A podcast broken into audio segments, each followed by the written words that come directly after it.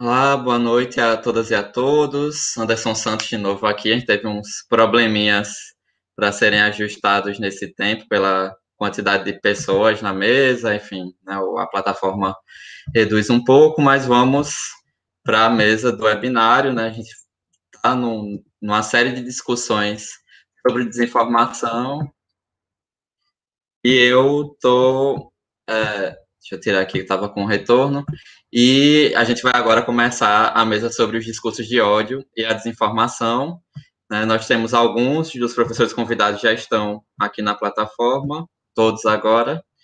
Então, além de mim, é, estão é, também aqui compondo essa mesa né, o Paulo Fernando, que é doutor em Comunicação e Cultura pela Universidade Federal do Rio de Janeiro, professor associado 2 da Universidade Federal do Piauí, coordenador do Grupo de Pesquisa Jornalismo e Discursos, o Jordes, e diretor da Rádio Universitária, o José Maria da Silva Monteiro Filho, doutor em Informática pela PUC do Rio, tem experiência na área de Ciência da Computação, com ênfase em Banco de Dados, Engenharia de Software, o Pedro Jorge Chaves Mourão, que é doutorando em Sociologia pela Universidade Estadual de Ceará, pesquisador do laboratório é, e grupo de estudos da conjuntura e das ideias políticas e do Laboratório de Estudos sobre Política, Eleições e Mídia.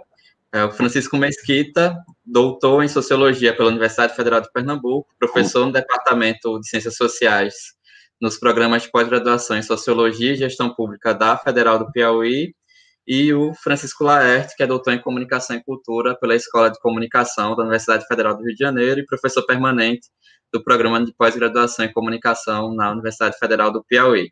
A gente vai ter, em alguns momentos, a gente está com alguns problemas de, de sinal para algumas pessoas, mas a gente vai começar e eu já agradeço é, todo mundo que se disponibilizou para essa mesa. A gente precisou fazer é, ao longo da preparação ajuste quanto ao tempo, então vai ser uma mesa que vai gente está tentando é, fazer um pouco maior para que todo mundo tenha tempos parecidos. E aí, o tempo é, estipulado é de 25 a 30 minutos. Eu aviso quando estiverem faltando 5 minutos para os 30. E aí, a gente começa com a apresentação do professor Paulo Fernando. Fique à vontade, professor. Boa noite, Anderson. Né? Boa noite, a todos e a todas que estão aqui nos acompanhando. Eu quero começar agradecendo ao convite da Olepic Brasil, ao Anderson Santos, e a Marta Alencar, né, do Projeto Coar. Então, por, essa provocação. Né? Então, aqui, gente, eu vou estar tá mais. E eu pedi para ser o primeiro a falar, porque eu, eu vou. Me penso mais trazer questões do que respostas. E gostei muito desse lugar que, de fala, né, do, dos discursos do ódio, né, pelo fato de eu ser um analista de discursos, né, então eu vou ficar muito focado nessa perspectiva de entender mais um, um, o discurso né, enquanto uma estratégia de ataque à democracia, então é uma coisa que eu vou desenvolver ao longo de toda a minha fala. É, muitas, muitos pontos eu não vou abordar porque ao longo da semana das mesas, né, os professores que me antecederam trouxeram reflexões brilhantes, esclarecimentos brilhantes sobre a definição de fake news, de, de desinformação. Né, então, em cada mesa tive acompanhando e as que eu não pude acompanhar eu assisti, hoje é tarde.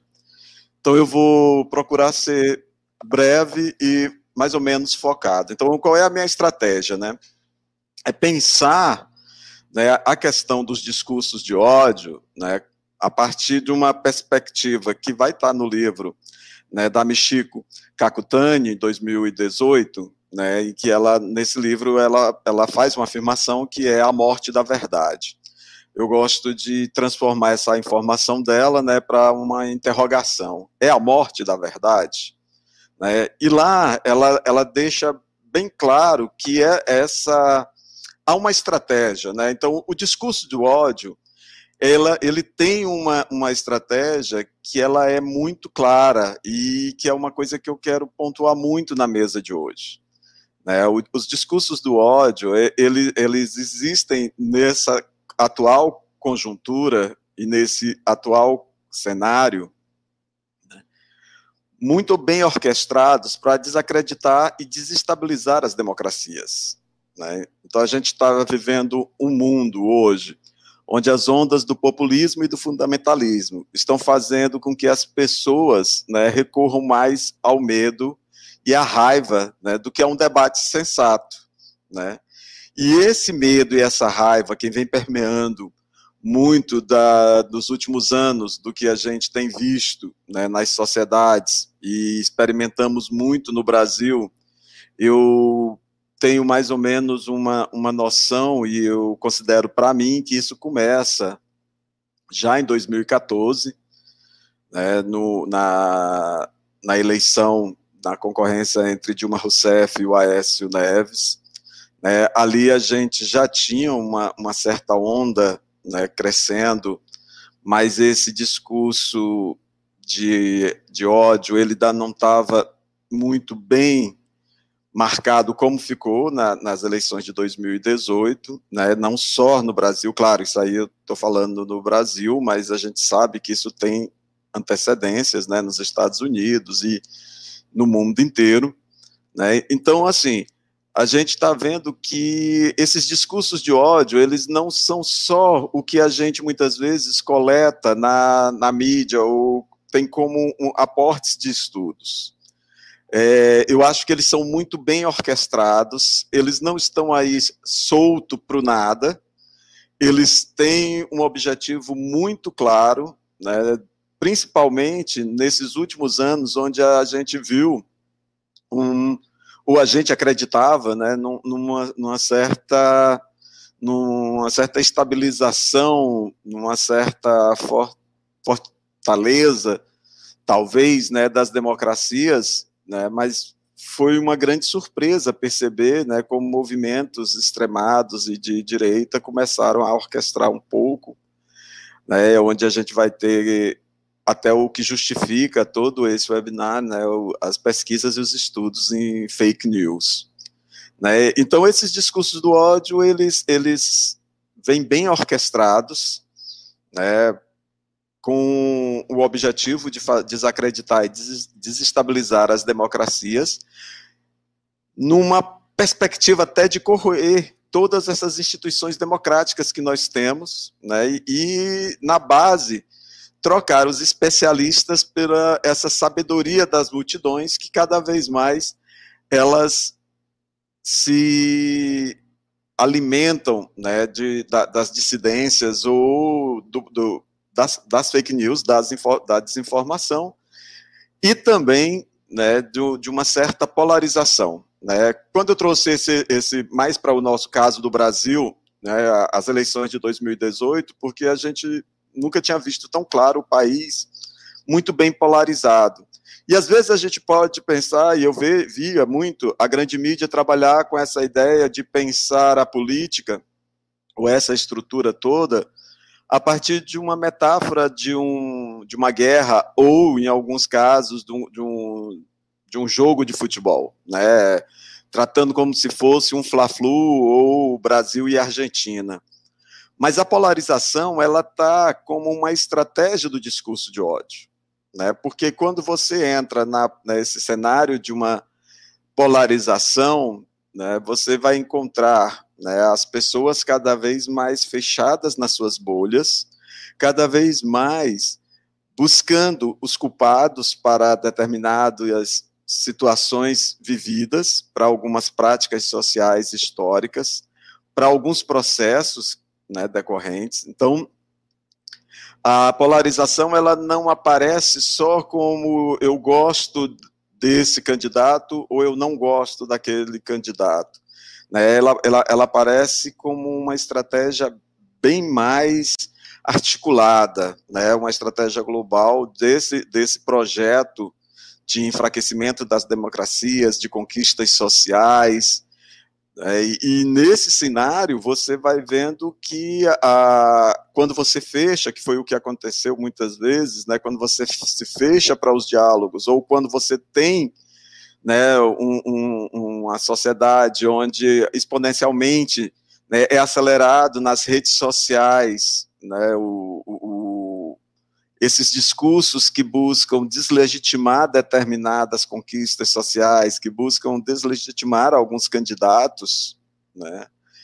E nisso, para que isso aconteça, é preciso que, que se produzam notícias que muitas vezes elas são produzidas mesmo especificamente, né? E aí aqui o, os meus colegas que me antecederam já falaram muito bem dos algoritmos, muito bem como é que as, que as grandes redes né, da, do mundo da, do, do, digital né, trabalham né, e contabilizam a partir dessa, desse cenário, né, e, e, como que muitas vezes as estratégias são mesmo né, criar esses nichos que a gente tem chamado hoje das bolhas, né, que são esses ambientes cada vez mais fechados naqueles que pensam como eu, né, e sem muita abertura para entrar numa comunicação com o exterior, né.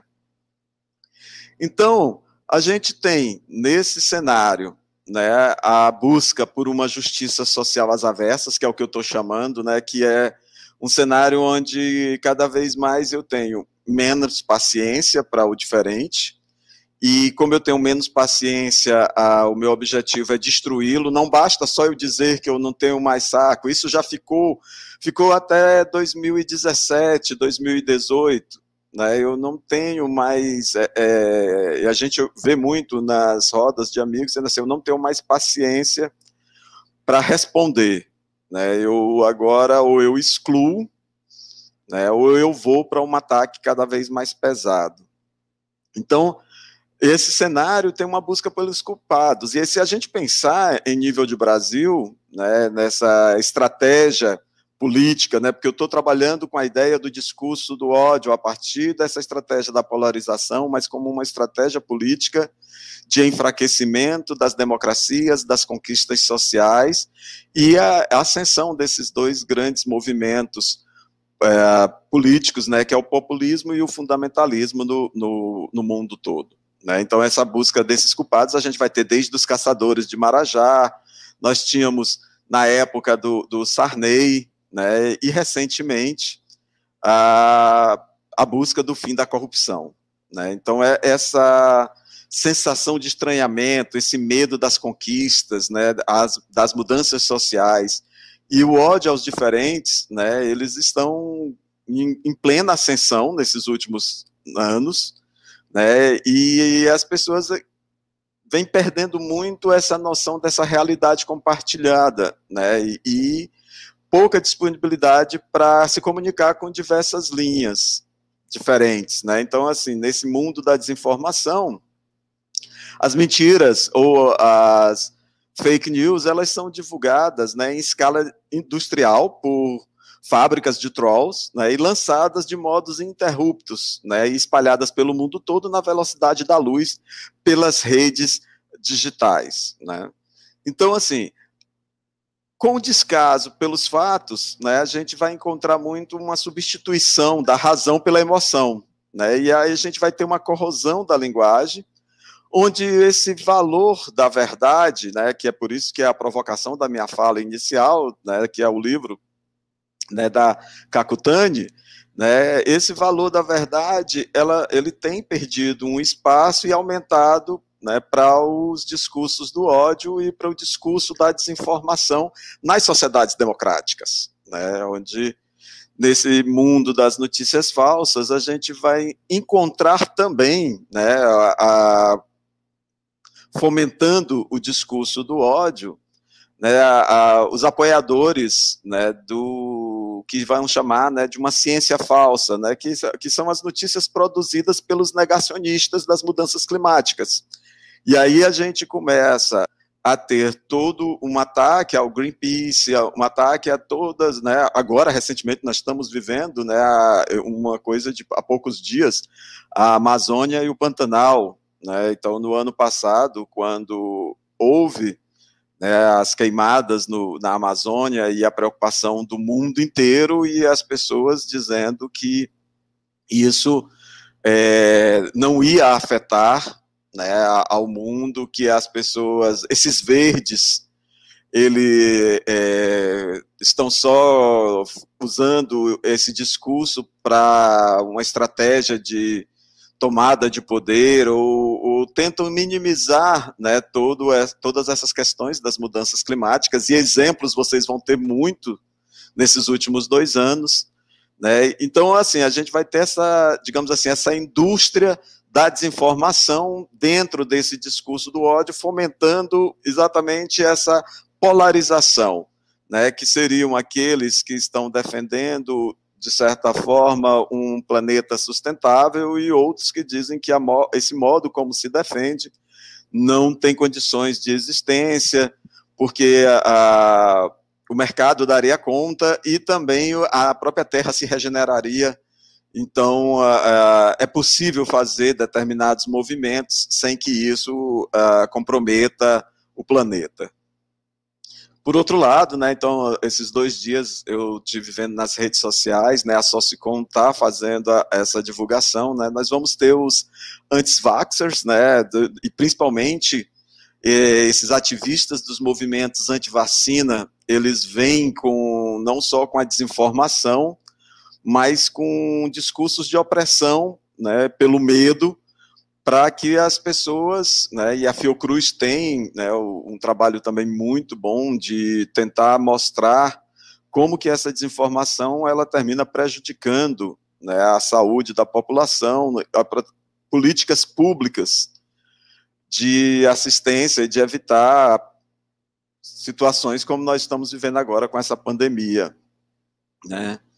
Nós vamos ter também, né, dentro dessa perspectiva desses discursos do ódio, né, o, aqueles que são defensores da, do que vai ser chamado da, né, da história falsa, né, que é produzida por um certo revisionismo do Holocausto, né, do, de uma supremacia branca, né, do negar os movimentos de é, negros.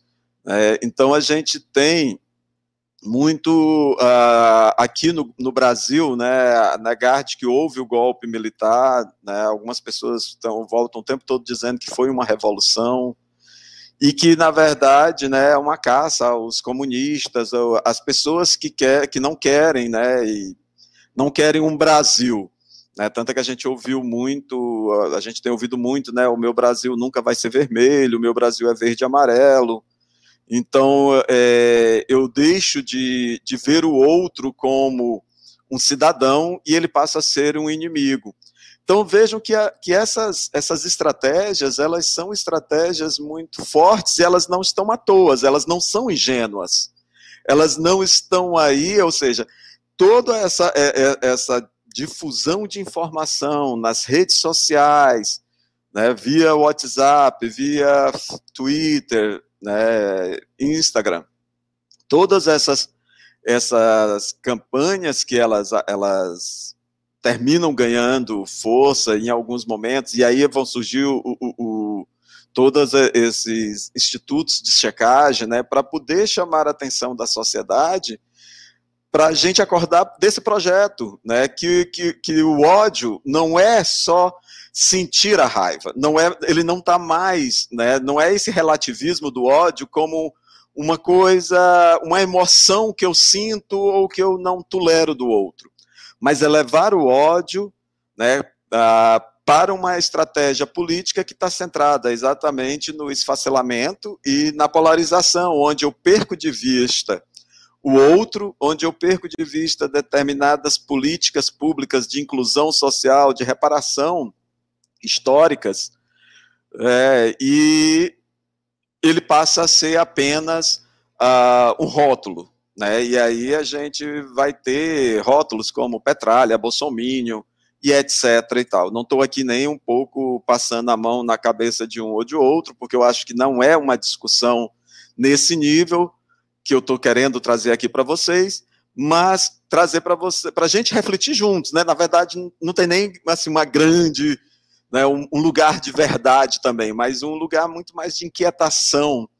Né? Então, dessa, dessa história falsa, onde nós vamos é, desenvolvendo estratégias de distanciamento e de polarização. Né? E o, um quarto elemento seria os perfis fa falsos nas redes, nas redes digitais, né, em que são, passam a ser criados exatamente para atacar determinadas pessoas, determinados movimentos.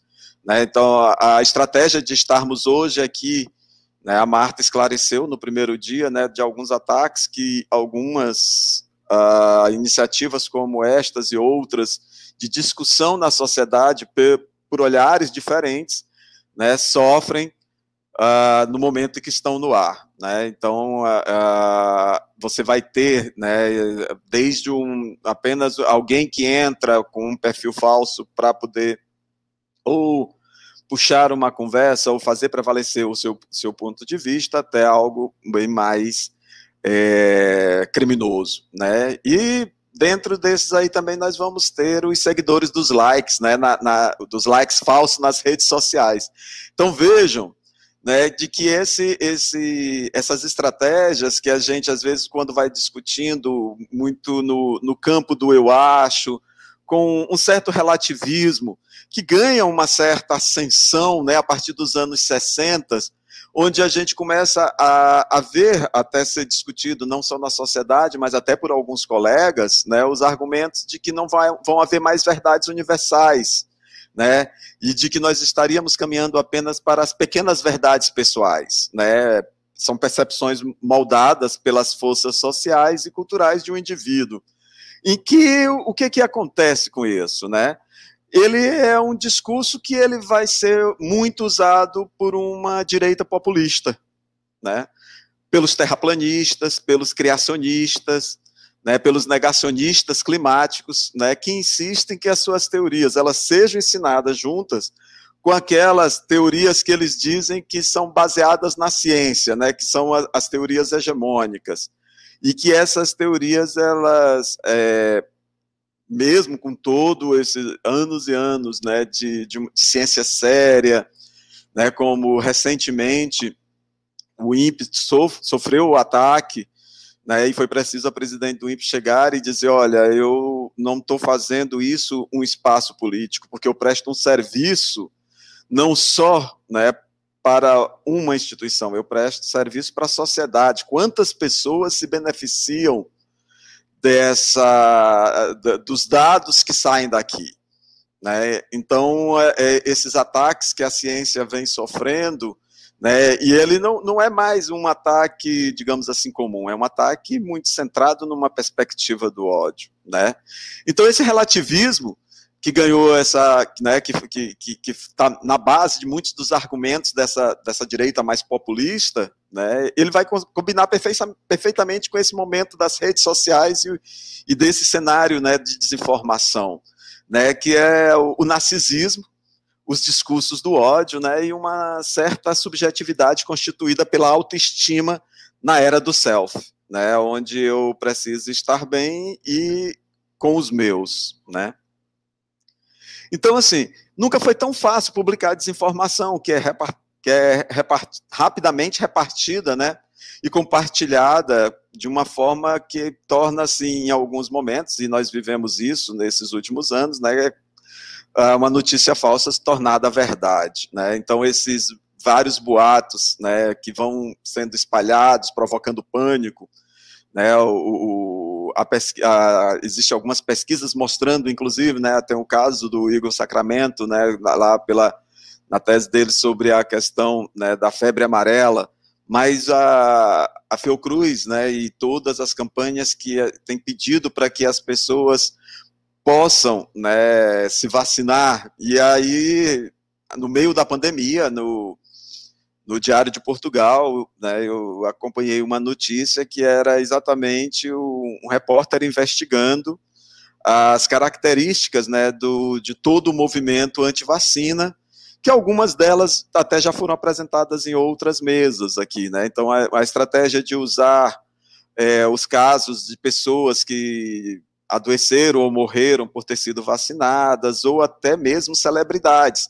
Mas não nos iludamos que isso não passa por uma esfera do indivíduo, né? Isso há um plano muito bem orquestrado por empresas, por indústrias farmacêuticas, e aí não é uma, uma teoria da conspiração, mas é uma reflexão para a gente tirar o, o discurso, ou tirar o ódio do sentimento e olhar o ódio como uma estratégia política de, de uma retomada de poder por determinados é, movimentos que se viram ameaçados com os fortalecimentos das democracias nos últimos anos. Né? Então, assim, a gente vê esses, essas notícias que espalham o pânico, ou por maldade, ou por uma manipulação deliberada, né? mas eles fazem parte, muitas vezes, né, de uma corporação, ou de um, de um grupo, ou de um regime que paga as pessoas para disseminar essas mensagens. Né? Então, elas não chegam gratuitamente na nossa casa, né? elas chegam é, especificamente com o endereço muito bem pensada, né?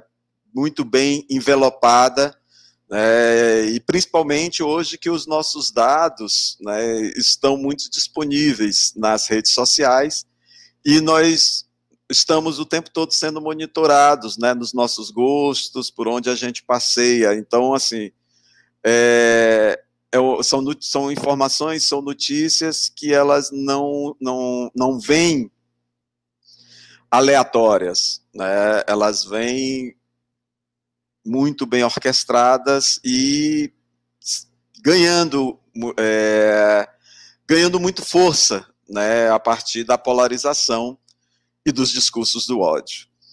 Então, gente, é, era, era sobre isso que eu queria falar, né, sobre isso que eu quero falar com vocês, compartilhar que está mais em nível de, de uma reflexão a partir da provocação feita Mar, pela Marta, para que eu trouxesse aqui e passasse para os meus colegas, que com certeza eles têm muito que contribuir também com essa mesa. Obrigado.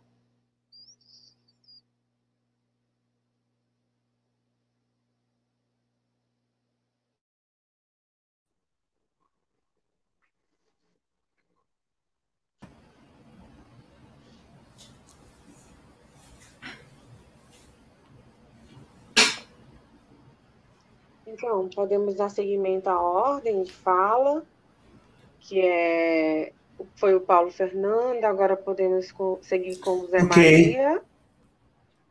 E em seguida o Pedro. É, vou, será que eu consigo compartilhar minha tela?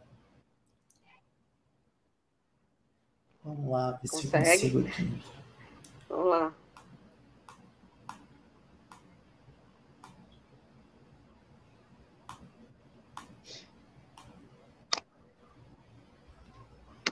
Pronto. Vocês estão vendo minha tela aí? Estão conseguindo ver? Vou colocar Sim. aqui para apresentar. Sim. Sim. Dá para enxergar bem. Estou me vendo ali. Ótimo. Bom, queria agradecer pelo convite, tá? E é, vamos ver se a gente consegue contribuir um pouco para esse debate, né?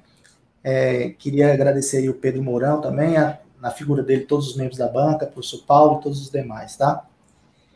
Bom, eu sou o professor José Maria Monteiro, né, Departamento de Computação da Universidade Federal do Ceará, e aqui uh, nós temos um projeto chamado Farol Digital, e esse projeto ele nasceu do, da pesquisa de doutorado do Pedro Mourão, que vai falar a seguida, né, que é aluno de, doutorado, né, doutorando em Sociologia, é, e depois ah, os meus alunos né, começaram a se integrar né, nesse projeto. Quando a gente viu os dados do Pedro, a gente se empolgou e aí outros alunos se somaram a esse projeto, como o Lucas Cabral, Leonardo Monteiro, Ivandro, e por fim a professora Helena Martins, né, do jornalismo lá, do ICA, da UFC, que também esteve né, em uma das mesas aqui desse evento, né? Então, uh, esses são aí os membros daí, né, o Pedro que vai falar, a professora Helena Martins, Ivandro, Lucas e o professor Wellington também, é, da UFC, que se envolveu no projeto recentemente. Tá? Então, a, qual é o nosso lugar de fala aqui nesse, nesse debate? Né? Nós somos da computação, então aqui a gente é, fala enquanto um pesquisador da área de computação que tenta criar soluções né, para entender esse fenômeno da desinformação, para combater esse fenômeno da desinformação, mas do ponto de vista da, da computação. E aí é muito interessante ter uma mesa tão eclética, né, tão diferente, com, com pessoas do jornalismo, é, da sociologia, da filosofia, isso é extremamente importante, tá? Mas a minha fala vai no, no, na linha da computação, que é a minha área. Bom, é, eu entendo a desinformação como um fenômeno que é ao mesmo tempo complexo né, e multidisciplinar. Então, esse é um fenômeno que atinge o jornalismo, como o professor acabou de falar, a sociologia, a computação, o direito, o marketing, é, principalmente essas áreas, mas certamente atinge outras, tá? É, como o professor Paulo falou também, esse fenômeno está ligado a outros fenômenos, como os de perfis falsos e a atuação de bots nas redes sociais, né, que são os robôs nas redes sociais. Bom, é, todo mundo está aqui participando desse evento porque percebeu que desinformação passou a ser um importante tópico, é, não só de pesquisa, mas um importante tópico para a sociedade em geral. Bom, nós ainda estamos aprendendo, esse é um tópico recente, né? Ah, alguns autores começam a entender esse fenômeno da desinformação em 2014, aí, no, pelo menos no Brasil, né? Ah, na eleição aí entre Dilma e, e Aécio, mas alguns apontam para 2013, naquele movimento não vai ter Copa, movimento dos 20 centavos, né? É, ainda não temos uma solução definitiva para esse problema, por isso estamos aqui reunidos neste evento. É, muita coisa tem sido investigada desde 2014, mas até agora a gente não tem assim uma solução definitiva, tá? E essa solução definitiva, aliás, uma solução pelo menos eficaz, ela passa é, por ações em, diversa, em diversos meios, em, em diversas circunstâncias e em diversas áreas, ações na área do jornalismo, na área da comunicação, na área da computação, enfim. E na área da propaganda, certamente. É, o WhatsApp hoje, ele é o principal meio de desinformação, de disseminação de desinformação. É, logicamente, existe desinformação em todas as redes sociais, as redes sociais, elas, elas fizeram essa desinformação que sempre existiu, na sociedade, a gente sempre teve lendas urbanas, a gente sempre teve calúnia, difamação, só que agora essas desinformações, elas trafegam, elas se propagam na velocidade da luz, como o professor Paulo mencionou. Então, é, apesar de a gente ter desinformação no Facebook, no Twitter, né, hoje é, o meio mais promíscuo, né, onde essa onde circula, onde começa a circular essa rede de desinformação, que é sim uma rede arquitetada ela não é uma, uma rede orgânica, é, ela é arquitetada, ela é artificial, né? Ela começa no WhatsApp. E o WhatsApp é a rede social mais difícil de monitorar.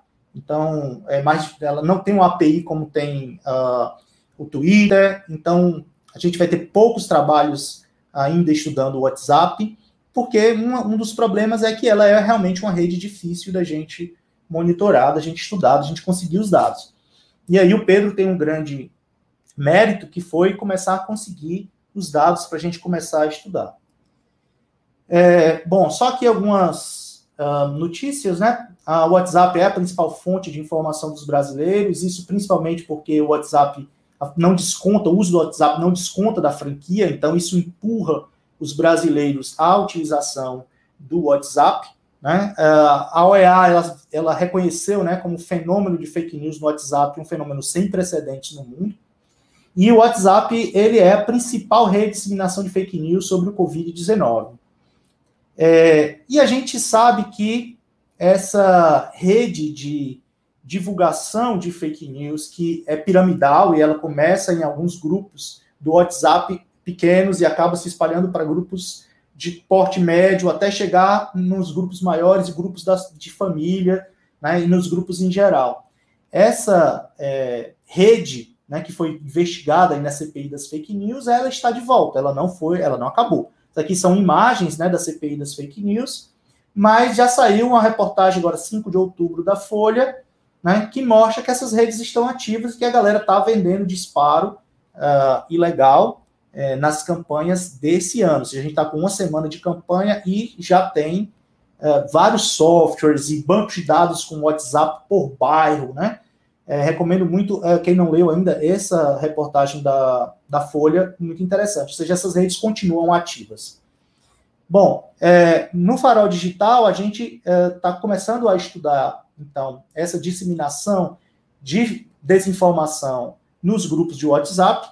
É, nós montamos uma plataforma, né, uma arquitetura para conseguir monitorar grupos públicos de WhatsApp. É, o Pedro Mourão teve, teve uma primeira ideia, uma primeira arquitetura, né, colocou para funcionar, e depois a gente conseguiu fazer alguns ajustes, algumas melhorias, algumas mudanças nessas alternativas, e estamos, nessa arquitetura, estamos é, avaliando é, estruturas diferentes, arquiteturas diferentes, para fazer esse monitoramento. A ideia é que a gente consiga chegar até um monitoramento online, uh, que hoje a gente não, não consegue ter. Bom, o que, é que a gente estuda no farol digital? Né? O que, é que a gente está estudando?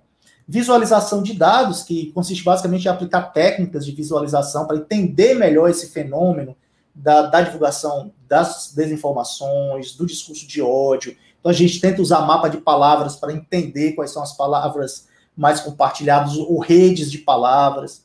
A gente aplica técnicas de data science para tentar obter insights, né, para tentar é, extrair desses dados alguma ideia, alguma, né, alguma conclusão, que, algum padrão de comportamento que está naqueles dados que não são tão simples da gente é, perceber. Então, a gente usa para isso medidas de correlação, regras de associação. Né?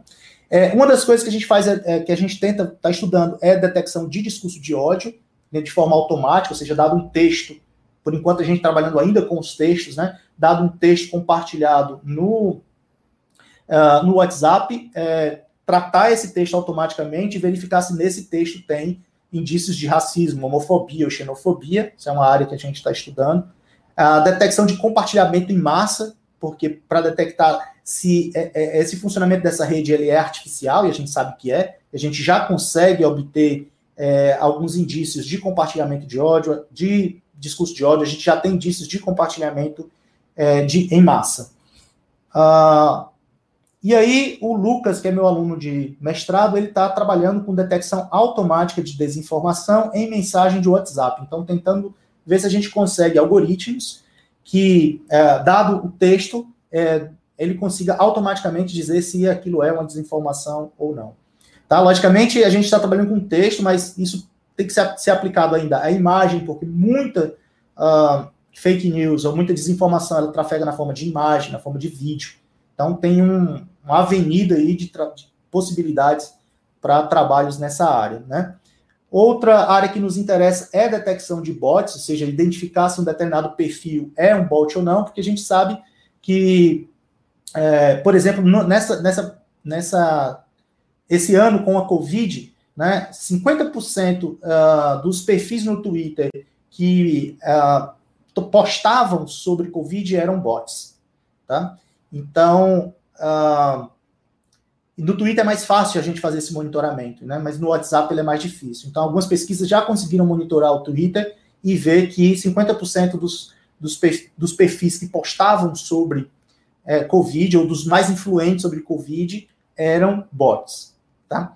É, construção de grafos de conhecimento a partir de sites de checagem de fato, ou seja, os fact-checks são importantes, embora eu acho que eles não solucionam o problema, mas eles são um, um ator importante é, na solução do problema.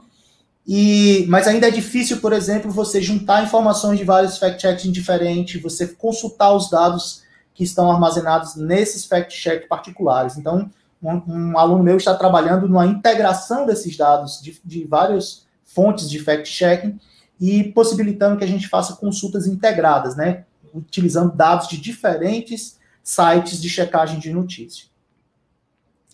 Bom, é, ainda podemos estudar né, sistemas de reputação, que são sistemas que podem dar uma nota para um, um determinado usuário, para um determinado perfil, a partir de suas postagens anteriores, para tentar dar um ranking, tentar dar um, uh, uma graduação a, a, essa, a esse usuário, né, para que a, a, mensagem dele possa, por exemplo, se um, se um usuário ele, é, ele tem uma, foi graduado como uma pessoa que publica muita fake news ou muita desinformação, a gente pode diminuir a visibilidade das postagens dele, por exemplo. Essa é uma estratégia possível de ser aplicada nas plataformas, né? Uh, bom, aí o Pedro Mourão ele começou né, a estudar uh, ainda na campanha é, de 2018 os grupos bolsonaristas, né? É, conseguiu identificar 49 grupos de WhatsApp, observava esses grupos diariamente e a gente chegou aqui a uma quantidade total de chips diferentes, de 14 mil chips, uma quantidade de mensagens de 275 mil mensagens. Enfim, e agora a gente está. É, esse, esse, esse dataset, né, ele foi rotulado manualmente, então o Lucas ele foi analisando mensagem por mensagem e rotulando se aquilo era uma desinformação ou não. E agora a gente está aplicando algoritmos de data science para ver se a gente consegue aprender com esses dados coletados. E assim consegue é, classificar uma notícia que a gente não viu ainda como uma desinformação ou não, ou um texto que a gente não viu ainda como desinformação ou não. É, depois o Pedro, uh, esse ano, fez um, usou uma metodologia semelhante para pegar grupos abertos que estavam postando sobre Covid. E aí a gente já chegou no número maior, 271 grupos de WhatsApp, é, no número de 285 mil mensagens, isso de março a junho de 2020. A gente tem os textos né, desses, desses grupos, e aí a gente pode encontrar é, coisas do tipo: essa mensagem aqui, pesquisa com mais de 6 mil médicos em 30 países, diz que hidroxicloroquina é o tratamento mais eficaz para coronavírus, ela foi encontrada, né, compartilhada nesses grupos 26 vezes. Né? Vamos acordar Brasil. E você ainda acreditando nessa face de Covid, um golpe foi arquitetado para enganar os brasileiros. 23 vezes. Uma outra. E aí, uma coisa interessante é que às vezes as mensagens são muito parecidas, né? São é, conceitualmente a mesma mensagem, mas elas têm pequenas diferenças. Isso para a gente detectar automaticamente é um desafio. Então, por exemplo, aqui eu tenho exatamente a mesma mensagem anterior, só que o cara mudou o link. Né? Tem um link aqui compartilhado, o cara mudou o link. Essa mensagem foi compartilhada 20 vezes. Então a gente vê indícios de compartilhamento em massa, a gente vê que essas é, mensagens sobre Covid têm ligação com o discurso político, né? com o discurso negacionista, revisionista, e com uma, um, um, discurso de atuação política. Né? Ah, um outro exemplo aqui, o infectologista admite que 40% dos óbitos são falsamente atribuídos ao Covid. Essa foi uma fake news né, é, amplamente divulgada de diversas formas, de diversos aspectos. Né? Essa aqui a gente é, capturou 12 vezes. Enfim, essa é só uma amostra do, do tipo de dado de Covid que a gente está está trabalhando agora. Né? Aí, aí a gente utiliza uh, uh, ferramentas de data science para obter insights a partir desses dados. Tá? É, a gente, eu não vou me deter aqui nos resultados que a gente já tem, depois a gente pode discutir isso melhor, mas o, o importante é que a gente tem tentado é, usar a computação é, para se contrapor, para é, enfrentar esse fenômeno das fake news. Eu, particularmente, não, não acredito que nenhuma é, ferramenta computacional ela vai ser é, a bala de prato, ela vai ser eficiente para para é, combater a desinformação. O combate da desinformação passa, é, como a gente pode ver no livro da Helena, da professora Helena Martins, passa por atitudes como é, educação midiática, educação para mídia, passa por regulação das plataformas, é, passa por sim por computação, né, por esses por essas, esses algoritmos que podem de forma automática é, identificar e já denunciar uma, uma desinformação, passa é, por legislação, né, embora essa legislação não, não, não adianta ela criminalizar quem postou ou compartilhou a, a desinformação, ela precisa ela precisa criminalizar também é, a plataforma, que possibilita que esse discurso ele trafegue, né? entra na revisão, por exemplo, do, do impulsionamento de notícias, ou impulsionamento de, de, de, de, qualquer postagem nas redes sociais, né? isso precisa ser revisto, principalmente é, em aspectos eleitorais, por exemplo. É, então, tem uma série de medidas de curto, médio e longo prazo, a maioria, infelizmente, de médio e longo prazo, que precisam ser tomadas, né? Os fact-checking entram aqui, só fazem um trabalho importante, mas que eu, eu só consigo compreender uma resposta a, a desinformação e a esse discurso de ódio que vem sendo que vem sendo montado de forma artificial, como o professor Paulo falou é, muito bem, é, se, a, se a gente tiver um, um, várias soluções, várias atuações né, em é, campos diferentes. Então a gente tem que atacar por vários meios, né, são, são soluções que se completam. Né, e aí são ações que se completam. Então a gente precisa dos, da computação, mas a gente precisa do fact-check, a gente precisa regular a mídia, a gente precisa regular as plataformas, a gente precisa abrir a caixa preta das, das, das, das plataformas. É impressionante como quem divulga desinformação e esses grupos, nessas milícias que atuam nas, nas redes sociais, elas sabem, elas têm, pelo menos elas têm mais informação sobre os algoritmos utilizados na plataforma do que nós. Então isso é, é muito é, desafiador, né? A gente que está no dia a dia, a gente percebe que o cara tem ele conhece mais o algoritmo é, que está na plataforma, talvez por atuar mais, por pagar mais por esses, né, para usar esses, esses algoritmos. Ele conhece melhor esses algoritmos, sabe usar melhor esses algoritmos do que é, quem está tentando combater a desinformação. Então, a, a gente precisa de ajuda. Né? Nessa fala, eu queria basicamente apresentar o farol digital, né? apresentar é, quem, quem, somos, quem somos nós, e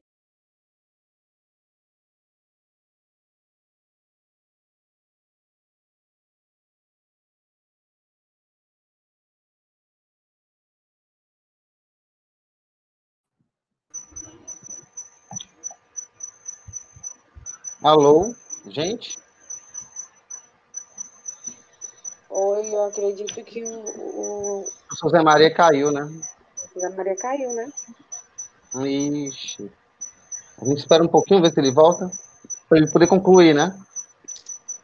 Tá bom.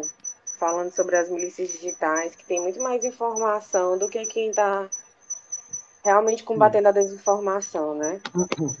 Pedro, se você quiser dar andamento, e aí quando ele chegar, ele conclui. Pronto, perfeito. Eu vou tá. dar andamento, eu vou fazer algumas pra... considerações. Só enquanto ele chega, né? Quando ele chegar, eu passo, falo para ele, para ele poder concluir o raciocínio aí depois eu reassumo, tá bem? Eu queria primeiramente agradecer a professora Marta Alencar, da UFI, porque nesses eventos, gente, a gente não tem noção de como é difícil, né, organizar esses eventos. É coisa de louco. Eu mesmo não me atrevo a, a fazer evento mais na minha vida acadêmica. Vamos ver, o professor Zé Maria voltou, agora é com o senhor. Professor Zé Maria. Não, eu já tinha terminado, Pedro. Eu acho que é isso mesmo, tá? É, eu queria mais apresentar as iniciativas que a gente está tendo aqui na, no Departamento de Computação na UFC, e né, explicar a origem disso, como é que tudo começou, e dizer que a gente está no começo ainda precisa de ajuda, a gente precisa criar redes né, de conexão é, é, e de pesquisa que envolvam os jornalistas, a, a filosofia, a sociologia, é, o pessoal do marketing, o pessoal do direito, a computação, porque a gente só vai ter uma solução é, minimamente eficiente para enfrentar esse problema é, com uma solução articulada. Mas aí eu passo a palavra para o Pedro, porque ele tem muito mais a falar é, sobre a experiência dele no monitoramento desses grupos. Obrigado, professor.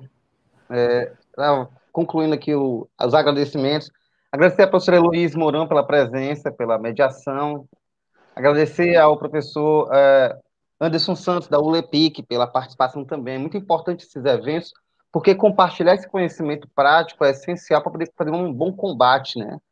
A, a, a lá ciência, né?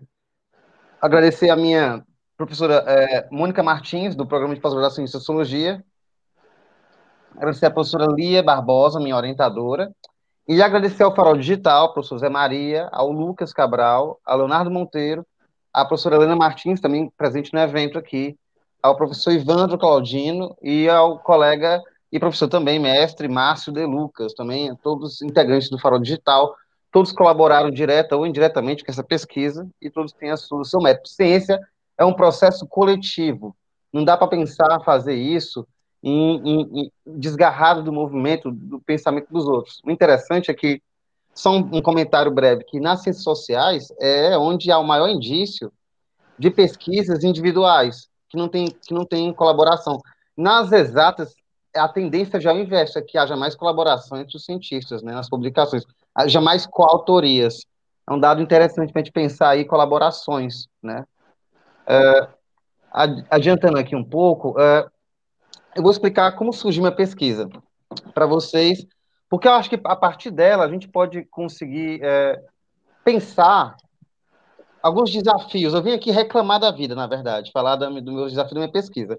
Eu comecei a pesquisar bolsonarismo em 2016. Eu comecei a perceber uma movimentação interessante em torno do, do, do Bolsonaro, que naquela época ele era do baixo clero da política, né? E para poder sintetizar essa reabertura né, do surgimento do método da, e da pesquisa, eu vou ler aqui um texto bem breve. Alô? Alô? Pronto, o microfone voltou. É um texto que eu vou deixar disponível aqui do lado no, no, no chat da gente, a gente poder ver aqui. Eu não sei se eu posso postar. Não tem como postar aqui, meu Deus. Como é que posta no chat? Alguém sabe? Oi, gente. Coloca nos comentários, Pedro. É, pronto, é. vou colocar aqui nos comentários aqui do, do, Pronto, do YouTube, achei aqui, pronto, perfeito, perfeito. Obrigado, José Maria. José Maria é um hacker. Homem é demais. O texto é A República do Ódio ou do Método Etnodata. É um resumo bem enxuto, que eu acho, da, de como surgiu esse método, qual o objeto dele e como a gente pode aplicar ele no nosso, no nosso dia a dia, na área de comunicação, principalmente. O que eu creio aqui foi uma, uma, tentativa de bala de prata. Não é bala de prata, é uma vacina, digamos. Pode ser que dê certo. Esse texto trata de como nasceu a metodologia da minha tese de doutorado, República do Ódio, etnografia digital fundamentada em dados dos grupos bolsonaristas do WhatsApp, como o Brasil se tornou a República do Ódio e como esse método pode ser reproduzido. Aqui eu dou ênfase a esse traço de reprodutibilidade, porque nas ciências sociais a gente tem um desafio muito grande de fazer com que os outros percebam os aspectos mais subjetivos do objeto, né? Então, como é que a gente pode trazer potência quantitativa para um método qualitativo? Uh, em 2016, foi aprovado no doutorado de Sociologia da Universidade Estadual do Ceará. A proposta da tese era entender como as redes sociais digitais, na época eu pensava Facebook e YouTube como um, um ecossistema integrado, é, ecossistema no sentido de que as mesmas informações que vêm de, um, de uma rede social acabam vindo pela outra de outra forma. Essas, essas redes sociais são ligadas pelos, pelos seus membros, né?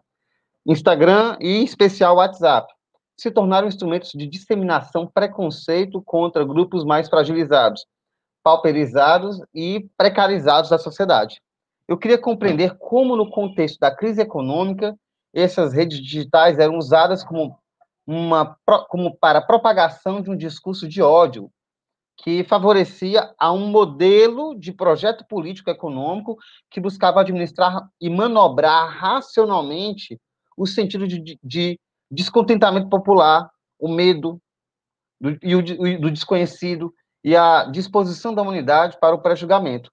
Aos poucos eu comecei a perceber que havia, como o professor Zé Maria colocou bem e o professor Paulo colocou no princípio, uma, uma, um protagonismo robótico, né? Podemos dizer protagonismo robótico naquelas ações ali. Porque parecia ser tudo meio, muito bem orquestrado, tudo na hora certa, né? As cortinas de fumaça se formavam sempre quando haveria uma, uma votação no Senado, tudo muito esquisito, tudo muito, muito bem feito, né? Casava muito bem.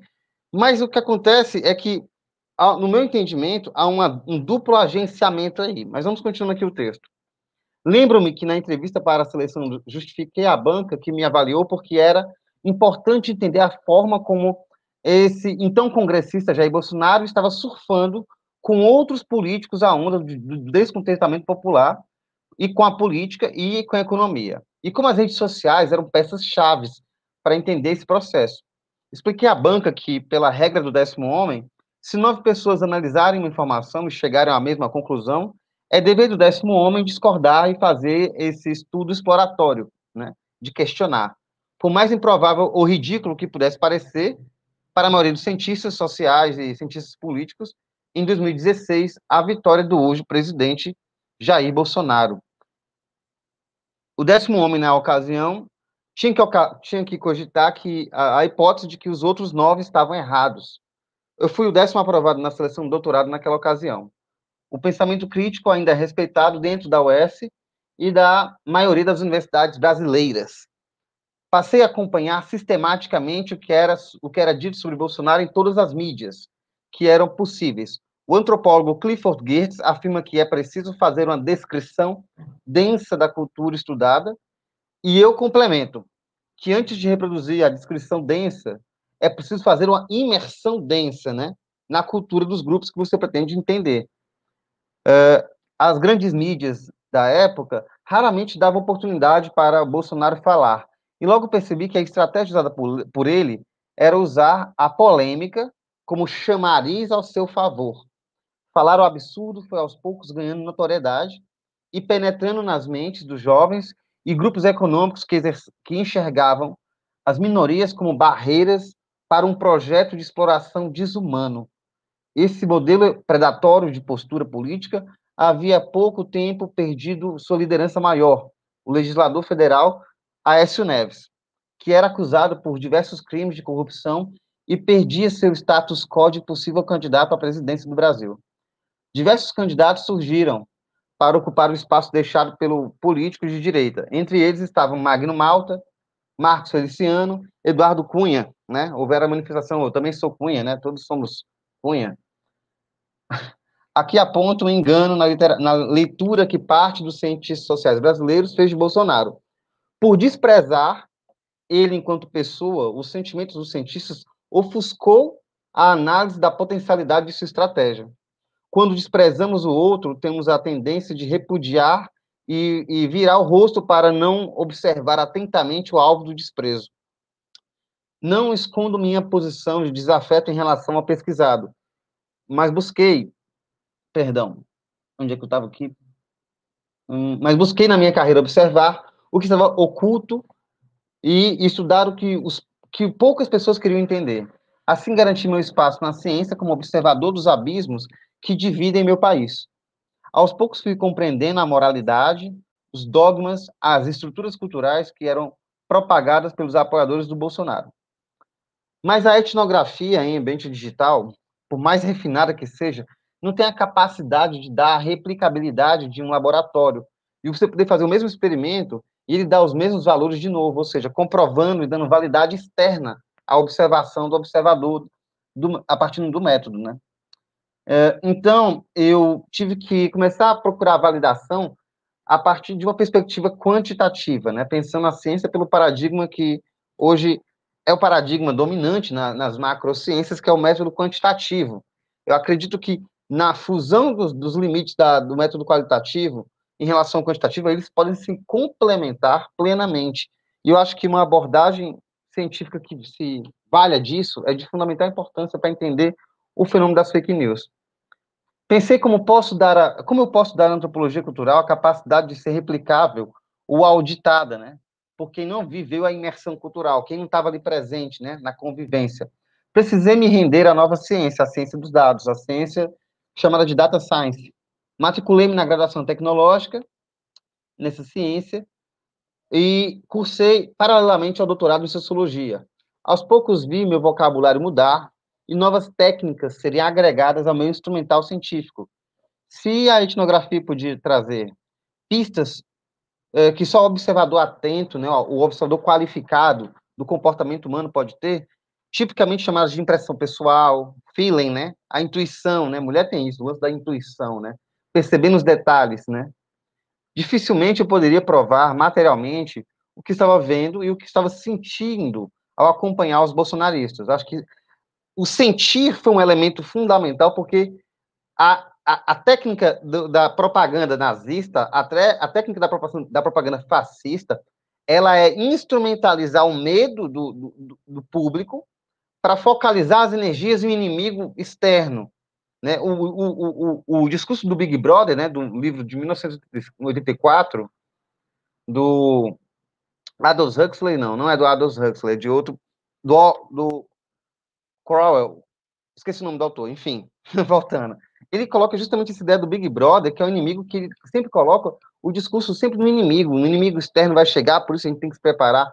E essa narrativa beligerante também é muito presente no discurso bolsonarista.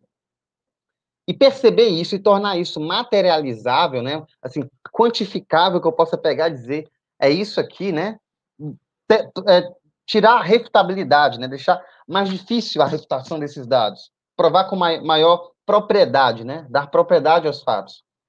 Passei a estudar estatística textual e as frequências linguísticas e as palavras-chave que identifiquei durante a abordagem qualitativa. Primeiro entrei no máximo de grupos bolsonaristas que eu podia, grupos abertos, e passei dois anos lendo o que escreviam. Depois escolhi as palavras que pudessem servir de indicadores numéricos das estruturas sociais que estavam ali presentes. Rapidamente me percebi oscilando entre uma, uma antropologia quantitativa e uma estatística computacional culturalista. O que era uma perspectiva ao olhar microscópico do antropólogo podia se transformar em uma, um teste de verificação quantitativo depois. Uma percepção, um insight qualitativo gerava uma, uma ideia de uma mineração de dados específica para um vetor de palavras, para dizer, por exemplo, uma métrica interessante que eu percebi, a relação de, da palavra Lula crescia exponencialmente, diretamente proporcional à palavra Bolsonaro, ou seja, Lula era evocado sempre com a palavra Bolsonaro, a pirâmide era certinha, fazia um dentezinho de vampiro. Engraçado. Formando assim dois picos dentro da amostra da minha, da minha, do meu set, do meu dataset. Então, eu posso, a partir de um dado quantitativo, fazer uma observação que pode poder ser relativamente extrapolada. Eu não digo amplamente extrapolado, porque é um, é um banco de dados limitado ainda, né? A técnica de mineração de texto permitia verificar sobre o que os pesquisados mais falavam e o que outras palavras eram usadas para significar outra. A observação direta dos grupos me permitiu saber que palavras são sinônimos de, da, dentro da cultura bolsonarista. O que era uma suspeita para o cientista social passava a ser uma pista para o cientista de dados. E o que era indicador para o cientista de dados se tornou um paradigma indiciário, como sugere o professor Carlos Ginsburg, para o cientista social. Agora é possível provar matematicamente o ódio, é possível provar o preconceito como ferramenta de guerra simbólica promovida no campo político. Um, texto, um, um exemplo disso foi o alto índice da utilização da palavra amém, indicando forte visão religiosa como elemento agregador dos bolsonaristas. E pode ser um indicador interessante para pensar, uh, perdão aqui, para pensar a noção de, da utilização de, de da, da, justificativa do discurso de guerra santa proposta por eles. Eles sempre se propõem a estar numa guerra santa, Guerra Santa para limpar, limpar o Brasil dos comunistas, Guerra Santa para limpar o Brasil dos maconheiros, Guerra Santa para limpar o Brasil da esquerda. É sempre uma cruzada é, colocada no plano do místico para poder justificar a, a, a, a, demonização né, do adversário político. Né? É uma guerra simbólica. Tem episódio do Black Mirror que fala um pouco sobre isso, em que um, um, um grupo de pessoas, de soldados, é colocado uma viseira neles, um, um óculos, e eles enxergam como se estivessem matando os alienígenas malignos. E aí um deles consegue tirar o óculos e consegue perceber que está matando pobres. Ele está matando pobres. É mais difícil você matar um ser humano que você enxerga como igual. Mas destituindo ele de, de humanidade fica mais fácil de destruir. Isso é a guerra simbólica, isso é o poder simbólico. Outro indicador interessante foi que 44,2% das mensagens enviadas nesses grupos que continham áudio, vídeo ou imagem anexada a eles, indicando forte utilização de, de elementos visuais e midiáticos. Ou seja, quase metade do, do, do conteúdo enviado era mídia. Não havia realmente um diálogo tão profundo assim. Era texto, era quase 50-50. 43 é texto, 44. Texto, mídia, texto, mídia. A argumentação praticamente era fundamentada na imagem, né? Você não tem um diálogo tão racionalizado, ou tão, tão racionalizado no ponto de estar instrumentalizado em um argumento mais fino. É sempre apoiado no, no palpável. Aqui, ó, aqui a foto, aqui, olha aqui esses caras aqui fazendo isso. Sempre na media, media, midificação. A gente pode pensar até a ideia da sociedade do espetáculo, né, de Jean Baudrillard, para pensar, pensar essas categorias. Concluindo, essa imagem, no geral, dessas mídias, era, era explorando o quê? No geral, ela explorava o medo, o rancor, o ódio e eram permeadas de imagens e vídeos de violência, geralmente imputados a minorias, que eram estereotipadas e desqualificadas como seres humanos.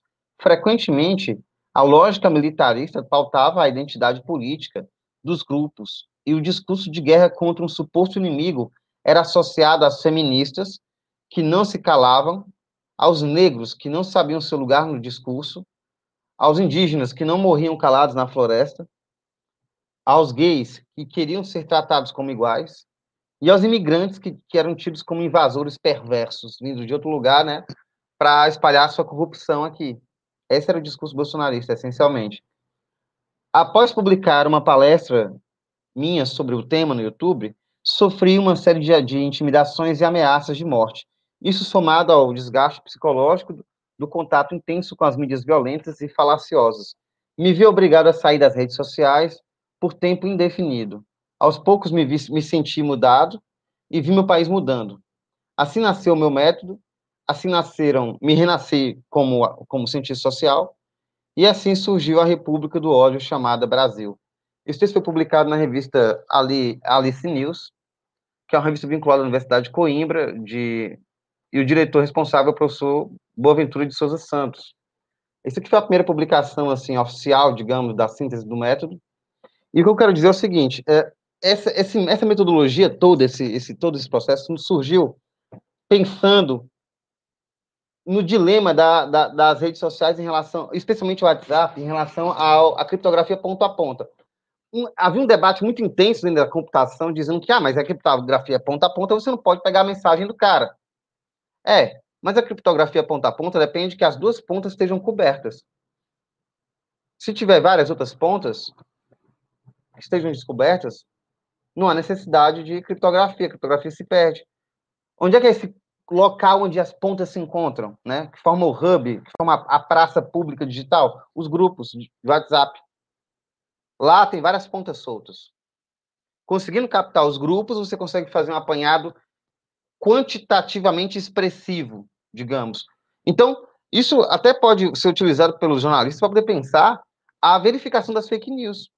O projeto do Farol Digital é essencialmente isso, tentar replicar esse método em larga escala e criando um monitor público para a demonstração das fake news mais postadas no dia e o rebate dela, se possível, né? Se possível, com o rebate científico dela, provando, refutando, ou vendo onde é que ela é meia verdade, porque o que acontece? A fala do, dos professores foram muito providenciais, porque pensar numa bala de prata, para mim, é, é, é, é, ingenuidade, né? É ingenuidade.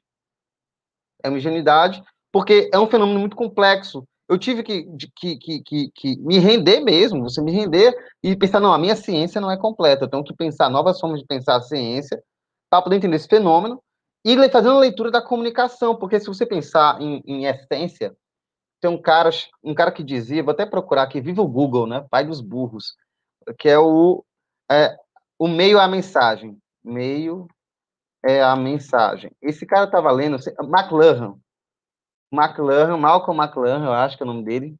Ele escreve é Marshall McLaren. O meio a mensagem. Esse cara é um, é um, é um, um pensador da filósofo canadense que ele vai dizer que a estrutura que, que, que, que, é enviada a mensagem, ela opera no sentido de você dar já um tom à mensagem. Um exemplo, o WhatsApp não é um espaço de debate. Não é um espaço de debate, porque o que acontece? Na medida que as mensagens vão se sucedendo, cada vez mais, há uma, como o professor Paulo falou aí, a gente nem combinou, rapaz. Se eu tivesse combinado, não tinha dado certo um negócio desse. Porque é exatamente isso. A ideia da, do, do, do, do, texto subir rapidamente, do último, George Orwell, obrigado aqui quem falou, Anderson, valeu, Anderson, que o discurso ficar nesse sentido de subindo direto a, o, o, display, faz com que não haja um debate entre as pessoas. Verdadeiramente um, verdadeiramente um debate. Não, não existe debate nenhum no WhatsApp, se você pensar bem. Só com poucas pessoas, mas grupos com mais de 50, mais de, mais de 30. Qual é o debate que há? Há um pequeno nicho de pessoas que, que, que, que lidera ali o debate, e o resto do pessoal vai ficando só na, olhando de longe, observando o debate. É como se fosse uma espécie de ágora pública. Dominar os espaços da ágora pública foi, digital foi uma estratégia que foi calculada no, no bolsonarismo. Eu queria agora, só para é, dar adiantamento à fala, é, comentar alguns casos. É, o que é que é importante vocês pegarem da minha fala, que eu acho, assim, da, minha, da, minha, da minha opinião. Assim, eu, tentando, eu estou tentando traduzir isso para tentar ser um, do plano acadêmico e tentar tornar isso um pouco mais operacional. É, proteção física, pensar proteção física, pensar a proteção psicológica de quem está pensando fazer uma etnografia digital. Vou contar um caso para pensar isso. Eu estava fazendo etnografia primeiro nos grupos do Facebook do Bolsonaro, 2016, 2017, e encontrei um cara fazendo muitas perguntas. um homem estava fazendo muitas perguntas. O nome desse rapaz era Peterson Fernandes. Eu posso dizer o nome dele porque ele já publicou o texto dele, é um texto que se tornou público. Na época ficou um texto bastante conhecido. Ele estava fazendo pós-graduação em antropologia pela PUC, acho que de Santa Catarina, se não me engano. E esse, esse cara, eu vi ele lá nesses grupos, e eu falei, cara, esse cara aqui não é um bolsonarista. Ele pergunta demais. Ele pergunta demais. Então, começar a observar primeiro, sem fazer grandes perguntas, é o primeiro passo para poder fazer a compreensão desse fenômeno. Observar verdadeiramente. Ele fez uma, um, um, o, o Peterson Fernandes fez um trabalho excelente. Ele acompanhou os grupos, mas ele pôs ali, sem querer, ele pôs ali a vida dele em risco. Em alguns aspectos, a segurança dele, os dados. Ele, ele usou um perfil pessoal dele, não use perfil pessoal. Não use um perfil pessoal de vocês para poder fazer uma pesquisa dessa. Se você quiser entender o mundo bolsonarista, use um perfil dedicado para isso, um número dedicado para isso. Não exponha a sua vida, não se coloque em risco. Eu acho que pensar esses grupos como grupos arredios é uma realidade. Eu consegui fazer algumas entrevistas com um ou dois mas foi a, a, foi a custo de uma aproximação muito delicada, sempre não antagonizando de forma alguma, uma pessoa de compreensão mesmo, de, de dar-se a ouvidos, né? E eu queria fazer um comentário aqui, tem um livrinho, eu vou citar ele aqui no bate-papo, talvez quem tenha interesse de pensar essa, essa, essa, essa perspectiva, é muito importante pensar esse livro. Ele vai tratar justamente da, da etnografias feitas em lugares instáveis politicamente. Lugares instáveis, ele é muito bom para pensar.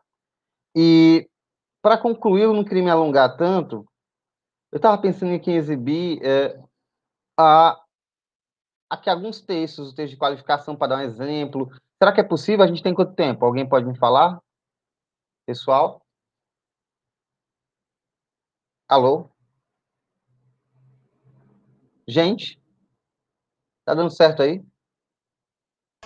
Você tem oito minutos. Oito minutos, então dá tempo. Então, tendo oito minutos, a gente pode pensar. Vou compartilhar aqui a tela. Obrigado. Vou tentar aqui compartilhar a tela com vocês. Meu Deus, sharing screen. Ai, ai, dois monitores, não, screen work. Nananana, vamos ver aqui. Tá bom, vai ser aqui. Vamos ver se dá certo.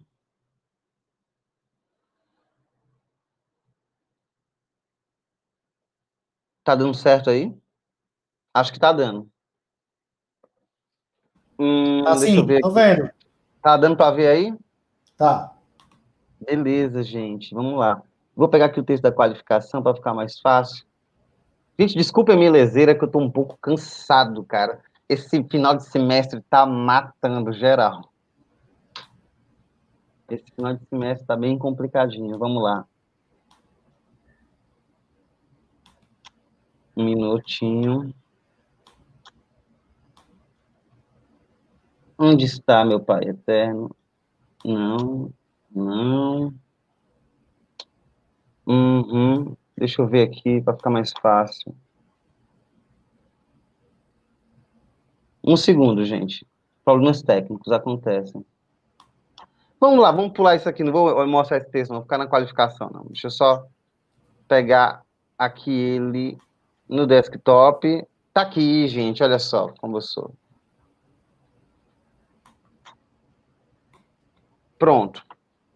Eu queria chamar a atenção para esse gráfico aqui. Foi um primeiro gráfico exploratório que eu fiz, só para a gente ter noção do, do que é o bolsonarismo, né? O que é que ele é, como ele opera. Só um, um exemplo bem, bem simples de como você pode pegar dados interessantes e analisar eles de maneira inteligente usando ferramentas bem simples, você quer a comunicação.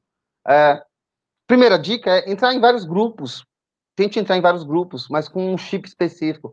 Observe aqueles grupos, entenda quais são os debates que estão ali em torno. Tem um rapaz que eu orientei, que ele é, ele é jornalista e é policial, inclusive. Ele é os dois, ele é jornalista e policial. E ele está analisando como é feita essa relação entre os jornalistas e os policiais nos grupos do WhatsApp da polícia de Fortaleza. Ele, tá, ele é mestrando na, no programa de comunicação social da UFC. Trabalho muito bom, tem grande futuro aí. Vocês estão conseguindo ver aqui o gráfico, gente? Tá dando para ver? Aumenta um pouquinho, Pedro. Eu vou, eu vou explicando ele aqui, eu vou tentar aumentar aqui, para ver se dá para Isso, agora melhorou, melhorou.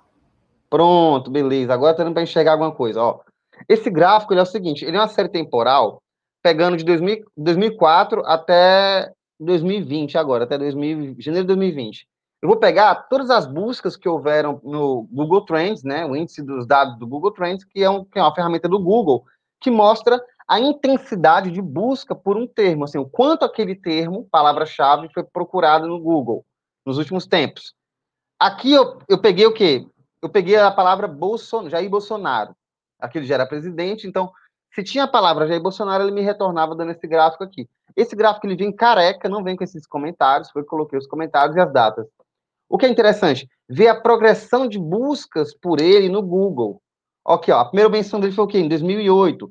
Nesse momento, estava havendo um debate nas grandes mídias nacionais que girava em torno do aumento do salário dos militares, temas militaristas, né?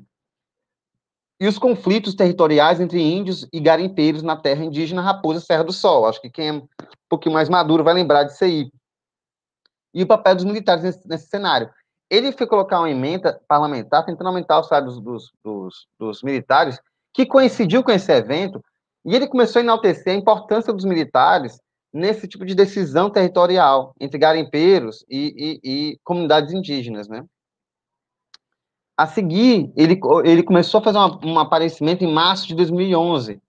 E o que aconteceu aqui? O Bolsonaro deu entrevista em um programa de televisão, eu vou citar o nome, que foi o CQC, no caso, na Bandeirantes, que era um, um, programa que gerava polêmica, né? Ele era baseado na polêmica, era um, um programa polemista, não no sentido pejorativo da palavra, entenda, mas era a ferramenta de atração que ele fazia, né? Com a audiência. E ele afirma que seus filhos não seriam gays, pois tiveram boa educação, e ele foi um pai presente sobre o que faria se seu filho se apaixonasse por uma mulher negra. Ele responde: Não vou discutir promiscuidade com quem quer que seja, e não corro esse risco, pois meus filhos foram muito bem criados, muito bem educados. E através da polêmica, mais uma vez, você consegue perceber que há um aumento da menção sobre Bolsonaro. A ferramenta da polêmica como ferramenta de, de, de, de aparecimento no palco, então, no palco político. Então, talvez uma leitura, ele, ele conseguiu, talvez o grande milagre aí, seja, ele conseguir pautar a agenda da mídia a partir do escárnio, a partir do ridículo, a partir do absurdo. Ele pautou a agenda política nacional das grandes mídias a partir do absurdo. Isso é interessante de pensar. Como um absurdo político, casos esdrúxulos podem ser utilizados como ferramenta de distração, né? Distração do debate político. Aqui, nesse pico, ele é eleito o terceiro deputado federal mais votado, já foi um péssimo indicativo naquele momento ali, eu já, eu já comecei a fazer uma leitura complicada dele. E aqui, ó, nesse, nesse penúltimo pico, nós temos o quê? Voto a favor do impeachment da presidenta Dilma e ele homenageia um ex-torturador condenado, o coronel Ustra. Foi um condenado à tortura e sequestro praticados durante a, a ditadura civil-militar no Brasil. E bem aqui, já perto do pico de estouro dele de crescimento, de crescimento de popularidade, nós temos o quê? A fatídica facada. Correlacionar dados e a realidade é muito importante. Eu acho que você começar a fazer uma leitura dos dados e fazendo essa leitura, pensando é, as frequências como indicadores positivos ou negativos de, de, de impressões qualitativas, é, é muito importante. É, eu vou citar aqui esse cálculo, vou dar um exemplo. Eu pensei pela minha, minha instrução em começar a pesquisa pegando pelas categorias que eu observei que eles eram mais atacados. Finalizando, vou finalizar já agora, essa é a última observação. Eu pensei em utilizar a categoria. Perfeito, obrigado. Pensando em, em, entender o universo deles, a representação que eles fazem das minorias, eu percebi, ao mesmo tempo em que, em que eles, ah, eles atacavam grupos sociais específicos, né? Tipo, eles atacavam muito os negros, falavam muito de negro, era uma menção frequente. Em seguida, eles falavam muito, muito, não era de homossexuais. Eu pensei em usar a categoria homossexuais mas eu pensei, cara, porque eu não falaria viado, eu nunca chamaria ninguém de viado, sabe? Então, dentro do meu universo cultural, essa palavra meio que abolida, né? Mas do universo cultural do pesquisado, isso é uma palavra real que está ali, que pode ser utilizada. E ela é mais frequentemente utilizada do que a palavra gay, né? Aqui você pode ver que gay é mencionado 1.346 vezes, e a, para, a palavra viado é mencionada 44.299. Então, eu utilizei as categorias nativas a partir do que eu achei que eu tinha visto, depois calculei a frequência, para depois ver se havia uma correlação. Então, daqui você pode tirar o quê? A representação social do negro, a representação, a representação social para os bolsonaristas em relação à mulher, e mostrar matematicamente que se de fato eles são ou não, né, é uma cultura ou não segregadora, é uma cultura ou não machista. O interessante é que, ao meu ver, existe um, espectro de Bolsonaro, dentro do bolsonarismo muito forte. Um espectro no sentido de que você tem ali, não é um, um, um, um movimento social homogêneo. Ele é a, a mistura dos, dos, machistas com o, o, pessoal da, da cultura agro, né, os defensores do agronegócio no seu amplo sentido da palavra, os movimentos racistas, identitários racistas que já haviam no Brasil, vinculados ao integralismo, os movimentos neofascistas, né, neonazistas também, é, você tem aí a questão da, da homofobia, né, como elemento de dominação e subalternização das classes, e o, e o, e o, e o, e o machista comum, né? O machista que é aquele que não consegue perceber a mulher numa posição de igualdade, né? E não consegue dar a ela ou permitir que ela tenha essa posição de igualdade no debate, no debate público, né? Que entender que o pensamento feminino tem a sua própria gramática, né? Que deve ser respeitada. Então, para finalizar isso, eu sustento é, para os colegas que pensem a noção de uh, multidisciplinaridade. Não tenham medo, vocês da computação, da, da, da comunicação social, não tenham medo de fazer cursos na computação. O pessoal é receptivo, então comece fazendo o quê? Um gráfico, uma análise de, de comentários no seu grupo da família. Como é, como é que surge a palavra Bolsonaro? Como é que, Comece fazendo pequenos testes, vá treinando. Tem diversos cursos na internet. Power BI é, um, é uma ferramenta que eu estou utilizando, mas tem um, o Jupyter Notebook também, que é excelente. Eu venho aprendendo já ele já há um certo tempo, estudando. Tem uma grama sintaxe interessante. Então, não é bicho de sete cabeças, certo? Tenham coragem. E quanto mais vocês puderem fundamentar o jornalismo de vocês, a comunicação, quanto mais palatável, quanto mais degustável, quanto mais perceptível e reproduzível vocês conseguirem fazer isso, melhor. Agradeço imensamente a todos e vamos para as perguntas no final. Bom, parabéns pela apresentação, Pedro, muito boa. Aliás, de todos, né, que já tiveram aqui, o professor Paulo Fernando, o professor José Maria e o Pedro, que já falaram até aqui, excelente experiência. E agora, vamos passar a palavra para o professor Mesquita, Francisco Mesquita, que ele é doutor em Sociologia pela Universidade Federal de Pernambuco, né? E ele é professor do Departamento de Ciências Sociais e da pós-graduação em Sociologia e em Gestão Pública na Universidade Federal do Piauí. É um prazer reencontrá-lo aqui, foi meu professor de teoria sociológica, inclusive comentamos sobre a pesquisa do Pedro e do Zé Maria, que recentemente compartilhamos uma mesa também, né? É, e em seguida será a fala do professor. Francisco Boa noite a todos e todas. Boa noite, Luiz. Estão me ouvindo sim. bem? Sim, professor. Ok. E em seguida será a fala do professor. Muito obrigado a Olepic pelo convite que me foi feito. Também obrigado a Marta Alencar, da COA, pelo convite. É, queria externar minha alegria de estar presente nesta mesa com demais colegas, pesquisadores, professores e também é, externar minha alegria de estar nesse debate com o público que está assistindo, está participando da nossa mesa. É uma temática muito pertinente, essa questão do debate sobre a questão do ódio, das inverdades, das fake news, né, esses discursos, narrativas que são construídas na sociedade contemporânea, considero um debate bastante proeminente, e penso que é, nós precisamos enfrentar essa realidade é exatamente através do debate verídico, aberto, verdadeiro, porque é, não devemos fugir à reflexão e à análise crítica da nossa sociedade. É assim que a sociedade cresce, é assim que a gente cresce, é no debate, na reflexão.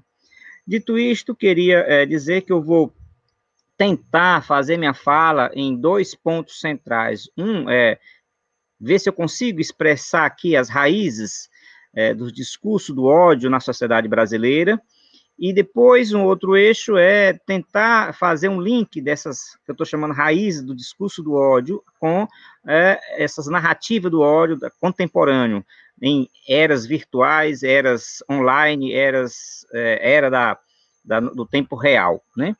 Bom, então, queria começar esse primeiro ponto das raízes do discurso do ódio, é, falando a respeito é, da nossa constituição da sociedade brasileira. Eu penso que é necessário, para que nós entendamos como, quanto que esse debate do discurso do ódio afeta é, os brasileiros, de modo geral, na contemporaneidade, a gente conhecer, através do pensamento social brasileiro, a constituição da nossa sociedade. E eu queria citar aqui en passant, alguns autores que nos ajudam a entender como é que a nossa sociedade brasileira foi constituída. E eu estou dizendo isso porque eu estou falando do lugar da sociologia, estou falando do lugar do, do que eu estudo, que é a sociedade. E a minha fala é exatamente enquadrada nesse, nesse ângulo é, histórico-sociológico.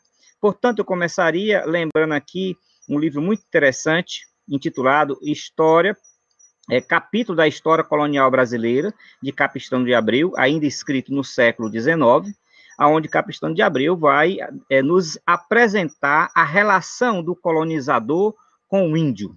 Como é que o colonizador se relacionou com o índio no período da colonização. E, de certa forma, a síntese desse livro indica que, e como todos nós sabemos, desde quando nós estudamos é, lá o ensino médio, de que o índio saiu perdendo nessa história da colonização. O índio sempre foi visto inicialmente como um ser sem alma, um ser sem espírito, um ser é, que precisava ser cristianizado pela Igreja Católica, inclusive, e, portanto, ele não era considerado gente. E daí vem uma relação muito violenta e truculenta entre os colonizadores e o povo indígena daqui dessa sociedade. Então, nós temos uma primeira marca de violência e de ódio é, já no período da nossa colonização. Mais para cá um pouco, nós temos uma outra obra muito interessante, que é de Manuel Bonfim, que vai tratar sobre é, a América Latina, males de origem. Manuel Bonfim vai exatamente apresentar é, de como é que a América Latina se constituiu e com, com esses problemas que nós vivemos de pobreza, desigualdade social é, e, evidentemente, né, as disputas de grupos políticos é, constituíram é, a, a, América Latina que nós temos, né? E ele vai apresentar exatamente, mais uma vez, que o povo indígena na América Latina, de modo geral, foi um povo que foi sempre é, odiado, perseguido e massacrado. E, de certa forma, ele vai dizer que era uma disputa entre grupos de elite da época e o povo né, que buscava viver é, nas suas mais diferentes formas, é, nos diferentes países aqui da América Latina. Então, nós temos aí um segundo elemento que vai nos colocar de que o discurso de ódio, de que essa, essa disputa entre grupos, né, de forma bastante violenta, não está apenas localizada no Brasil, mas nos países que foram colonizados de modo geral. É, um terceiro, uma terceira obra muito interessante, é, que a gente pode citar para essa discussão, para esse debate, é o de Sérgio Buarque de Holanda, Raízes do Brasil. Sérgio Buarque de Holanda, nessa obra, ele vai, escrita ainda por volta dos anos 30, ele vai nos apresentar uh, como é que se constituiu o brasileiro, que ele vai denominar de um, de um povo ordeiro, um povo pacato, um povo, é, um, um, um, cidadão é, que, de certa forma, ele vivencia um período e uma, e uma forma de vida bastante, é, diria, tranquila, ele não se incomoda, ele não se, não se é, angustia com a realidade social, ele se adapta a essa realidade, seja ela de violência, seja ela de, de uma, uma, uma realidade hostil, mas ele tenta se adaptar. Ou seja, ao contrário do povo europeu, o povo europeu sempre se revolta, povo europeu, eles, eles rompem em determinado processo histórico da sua própria sociedade. No caso brasileiro, o povo brasileiro ele se adapta à realidade. Nós não temos história de rupturas no na nossa é, Constituição da sociedade brasileira e da política brasileira. A, a própria Constituição da República não foi uma ruptura que, foi, que ocorreu no sistema, foi, um, foi uma negociação né, se nós formos, vamos olhar lá na história do Brasil, a questão da, é, é, da independência também é uma negociação, não é uma ruptura. Então, o é, Sérgio Barco de Holanda, ele vai apresentar essa noção de um, um brasileiro cordial. Né? Evidentemente que existem muitas críticas de outros autores, existem muitas críticas de outros é, é, pensadores a esse pensamento do do Sérgio Buarque de Holanda, né? Inclusive, é, para a atualidade, a gente poderia dizer que uh, tem muitos movimentos sociais, muitas organizações e muitas experiências que contradizem esse pensamento do Sérgio Buarque de Holanda, mas faz sentido no aspecto em de que essa, essa, no, essa noção de brasileiro, no sentido de que nós somos um povo é, ordeiro, contribuiu para formar a sociedade que nós somos. Em seguida, nós temos um livro muito importante, que é do Gilberto Freire, Casa Grande Senzala, aonde Gilberto Freire vai analisar a relação dos senhores com os escravos. E nesse livro, talvez, grande parte de vocês conhece, a maioria desse livro, todo, todo esse livro que eu estou citando aqui, que é da área das ciências sociais, é, Gilberto Freire vai apresentar de como é, que o, como é que o senhor se relacionou com o escravo e com a escrava. Então, o escravo, que convivemos num sistema escravocrata no Brasil por mais de 300 anos, muito mais do que nós já temos de, de república e de, é, de capitalismo no nosso país, né? Então, nesse sistema escravocrata, o escravo era tido numa, numa, posição social mais inferior que o índio, porque o escravo era realmente tratado como um animal, ele não era gente. Por ser negro, ele estava é, brutalizado para poder produzir riqueza para o senhor de escravo. Então, era uma propriedade do senhor de escravo. Então, o senhor de escravo tratava os escravos exatamente como é, um animal. E assim ele era, era negociado, ele era considerado. E aí nós temos um, uma situação de violência muito forte. E nós temos, ao mesmo tempo, uma, uma situação de desprezo e de ódio aos escravos, porque os escravos, grande parte deles, não a maioria, mas uma parte significativa, fugiu das fazendas, iam para as matas, se embrenhavam nas matas, constituíram os, os quilombos, né, e tentando fugir da violência, tentando fugir daquele, daquele, daquela situação de escravidão tão hostil. E aí esses escravos eram caçados, eles eram procurados pelos capitães do mato, eram procurados por, pelo o chefe de escravo, e eles eram barbaramente violentados, e eram odiados, e eram, eles passavam a ser odiados também pelos senhores de escravos, que construíam uma narrativa no meio do senhor de escravos sobre aquela população. Então nós temos aí dois sujeitos que constitutivos da sociedade brasileira, do qual nós fazemos parte, que foram historicamente povos né, considerados povos é, é, violentados, os escravos e os índios.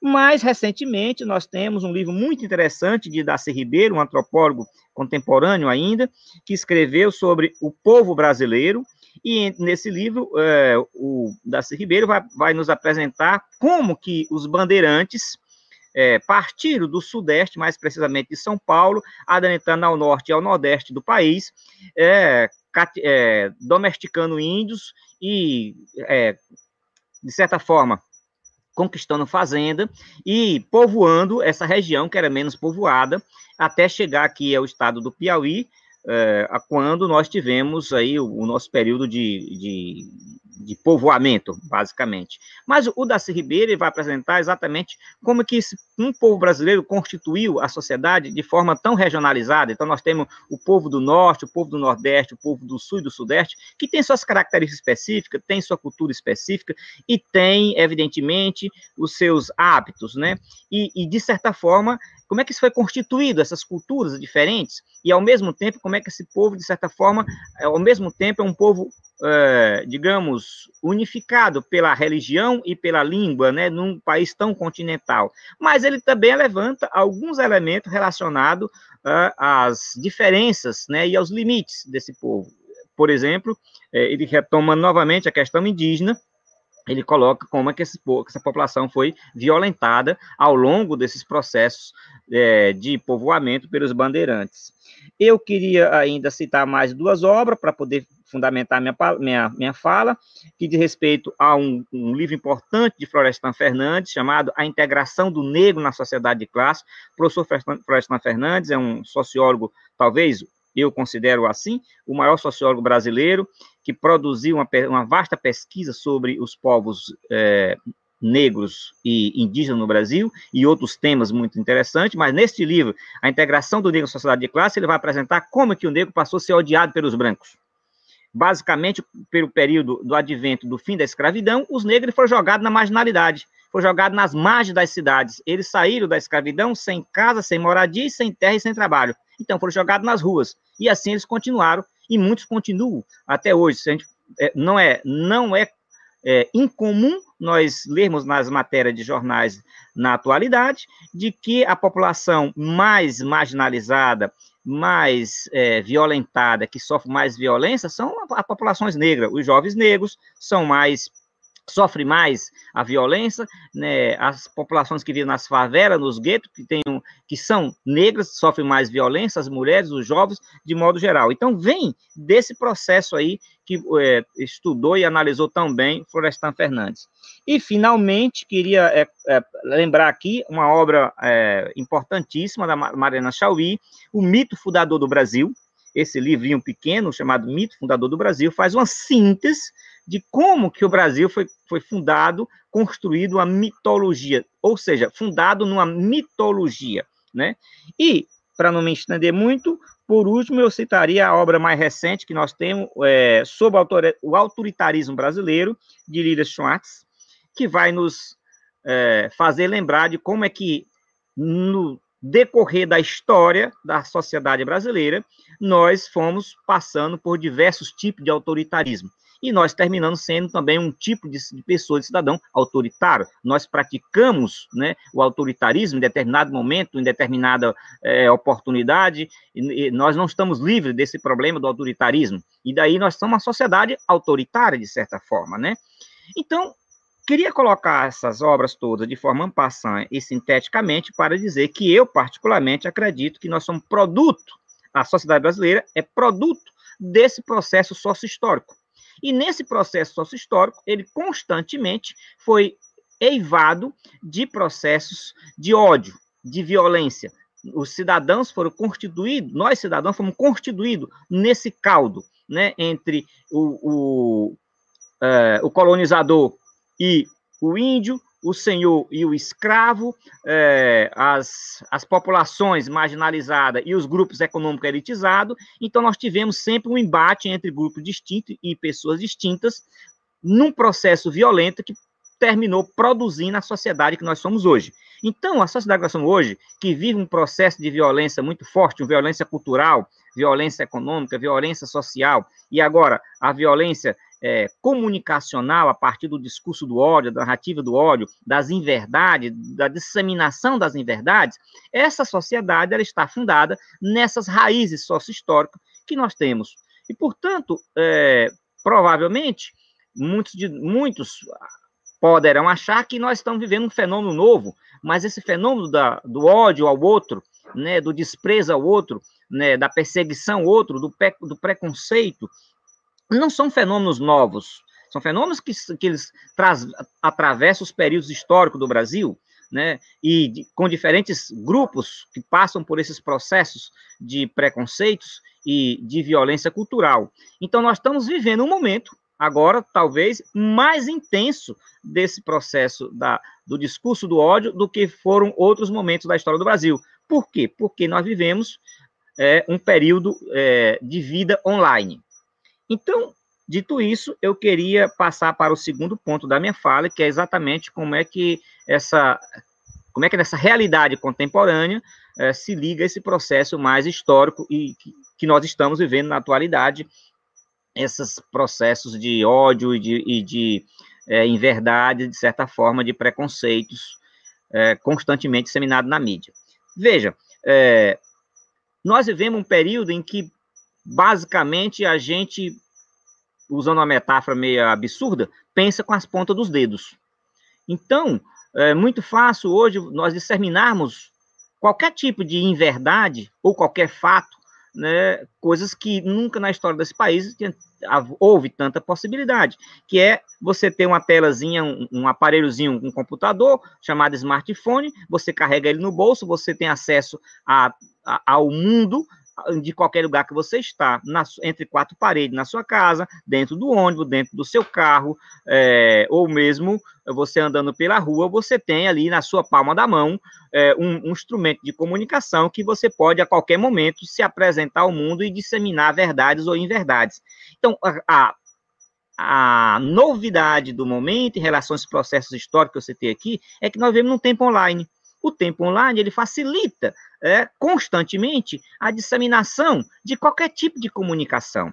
E nesse sentido, uh, é, muito fácil a gente colocar o debate do discurso do ódio, das inverdades, no, no momento, é, em relação à disputa dos grupos políticos, porque como falou muito bem o professor Paulo no início, é, o discurso de ódio é um discurso estratégico politicamente posicionado. Então, o que nós temos no momento é uma grande disputa política pelo poder. Nós temos uma disputa de poder e é utilizado a estratégia da disseminação da inverdade, das fake news, da mentira é, e do discurso do ódio para poder é, tornar mais turvo esse ambiente sociopolítico de disputa e fazer com que grupos perca é, poder político e outros grupos ganhem poder político. E nesse processo entra, entra também os grupos econômicos, que tira vantagem econômica nessa disputa que nós vivemos.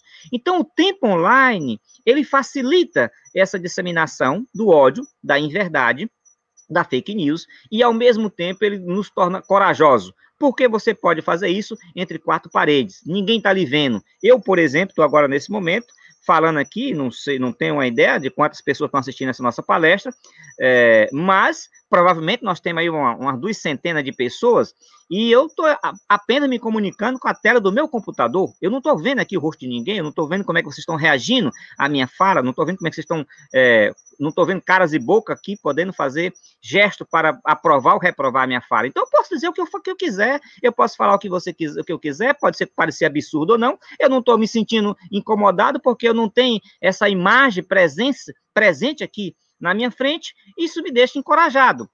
Esse é esse o sistema que é usado pelas pessoas que dis, disseminam ódio, é, mentira, fake news pela internet. Ela se sente encorajada, encorajada porque ela está entre quatro paredes. Ela não é, ela não está sendo reprovada, ela não está sendo visualizada, ela não está sendo é, importunada. E isto é, encoraja as pessoas.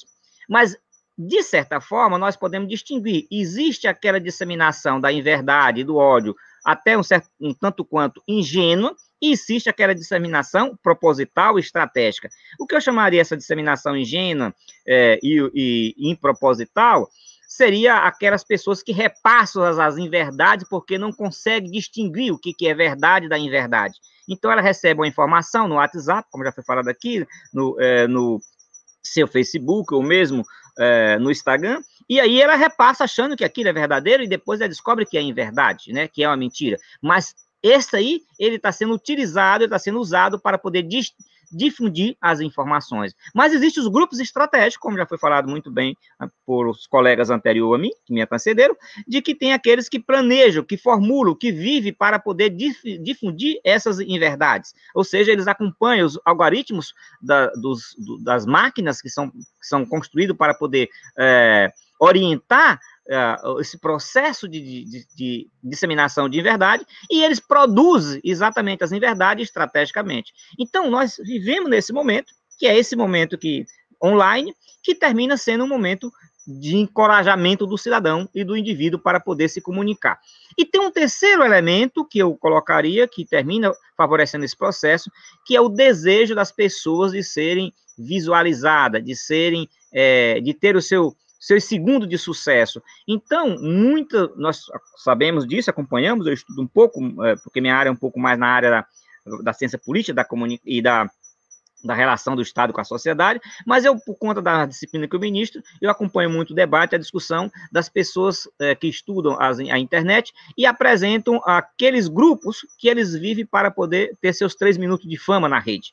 Então, você coloca uma foto, você fica na expectativa de quantas curtidas vai ter. Você coloca, coloca uma história, uma historinha da sua vida ou de um lugar que você esteve, você fica na expectativa de quantas curtidas vai ter aquela aquele fato, aquela história, aquela fotografia.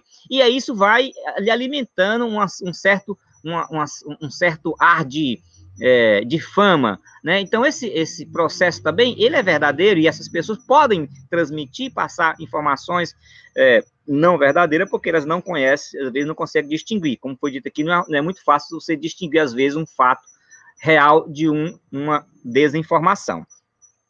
Então, é, na verdade, nós vivemos nesse tempo, que eu considero um tempo é, online da, que a gente termina utilizando mais a ponta dos dedos do que o nosso, nosso, a nossa mente, a nosso cérebro para poder a gente é, a viver e se comunicar na sociedade. Então, nós não, não, pensamos, em muitas vezes, no que se escreve, nas consequências do que escreve, não pensamos nas consequências do que nós falamos.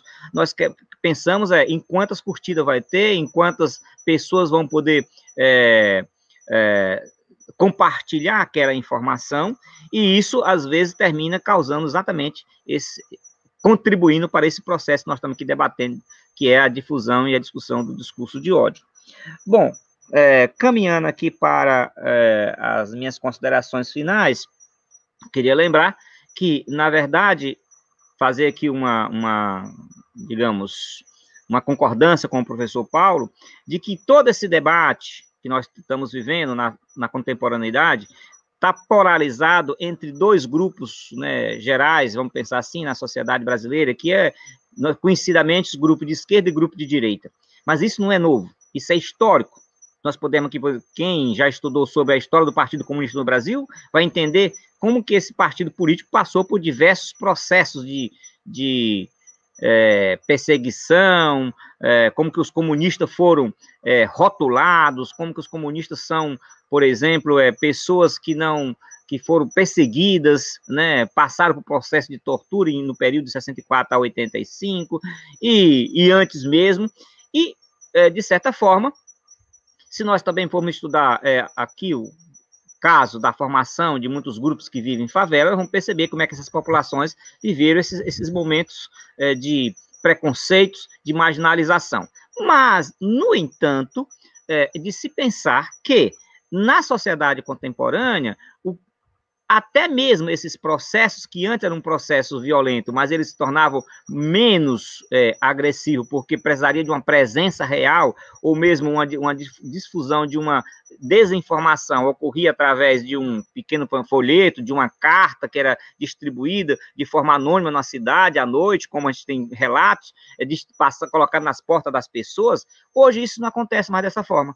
Hoje ele acontece exatamente através do WhatsApp, através do Facebook, através das redes sociais de modo geral, que todas as pessoas têm acesso.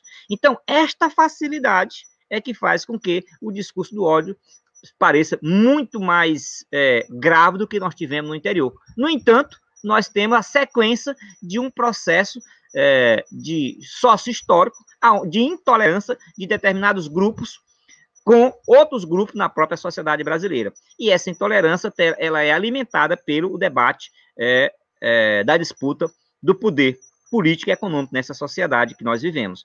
Então, eu diria é, que o discurso do ódio e a desinformação são estratégias para formular é, e, e regimentar e fortalecer a disputa do poder político e econômico da sociedade brasileira, como nós vimos já foi relatado aqui anteriormente, e ao mesmo tempo esse discurso ele é ajuda para poder é, enfraquecer um outro lado é, que é o lado que é, digamos assim, vítima de todo esse processo.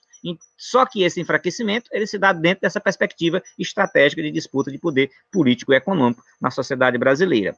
Bom, enfim, era isso que eu queria colocar de provocação nessa noite de hoje. Agradeço a compreensão de todos e muito obrigado. Bom, vamos seguir então com a apresentação. Muito obrigada, professor Mesquita, pela sua fala.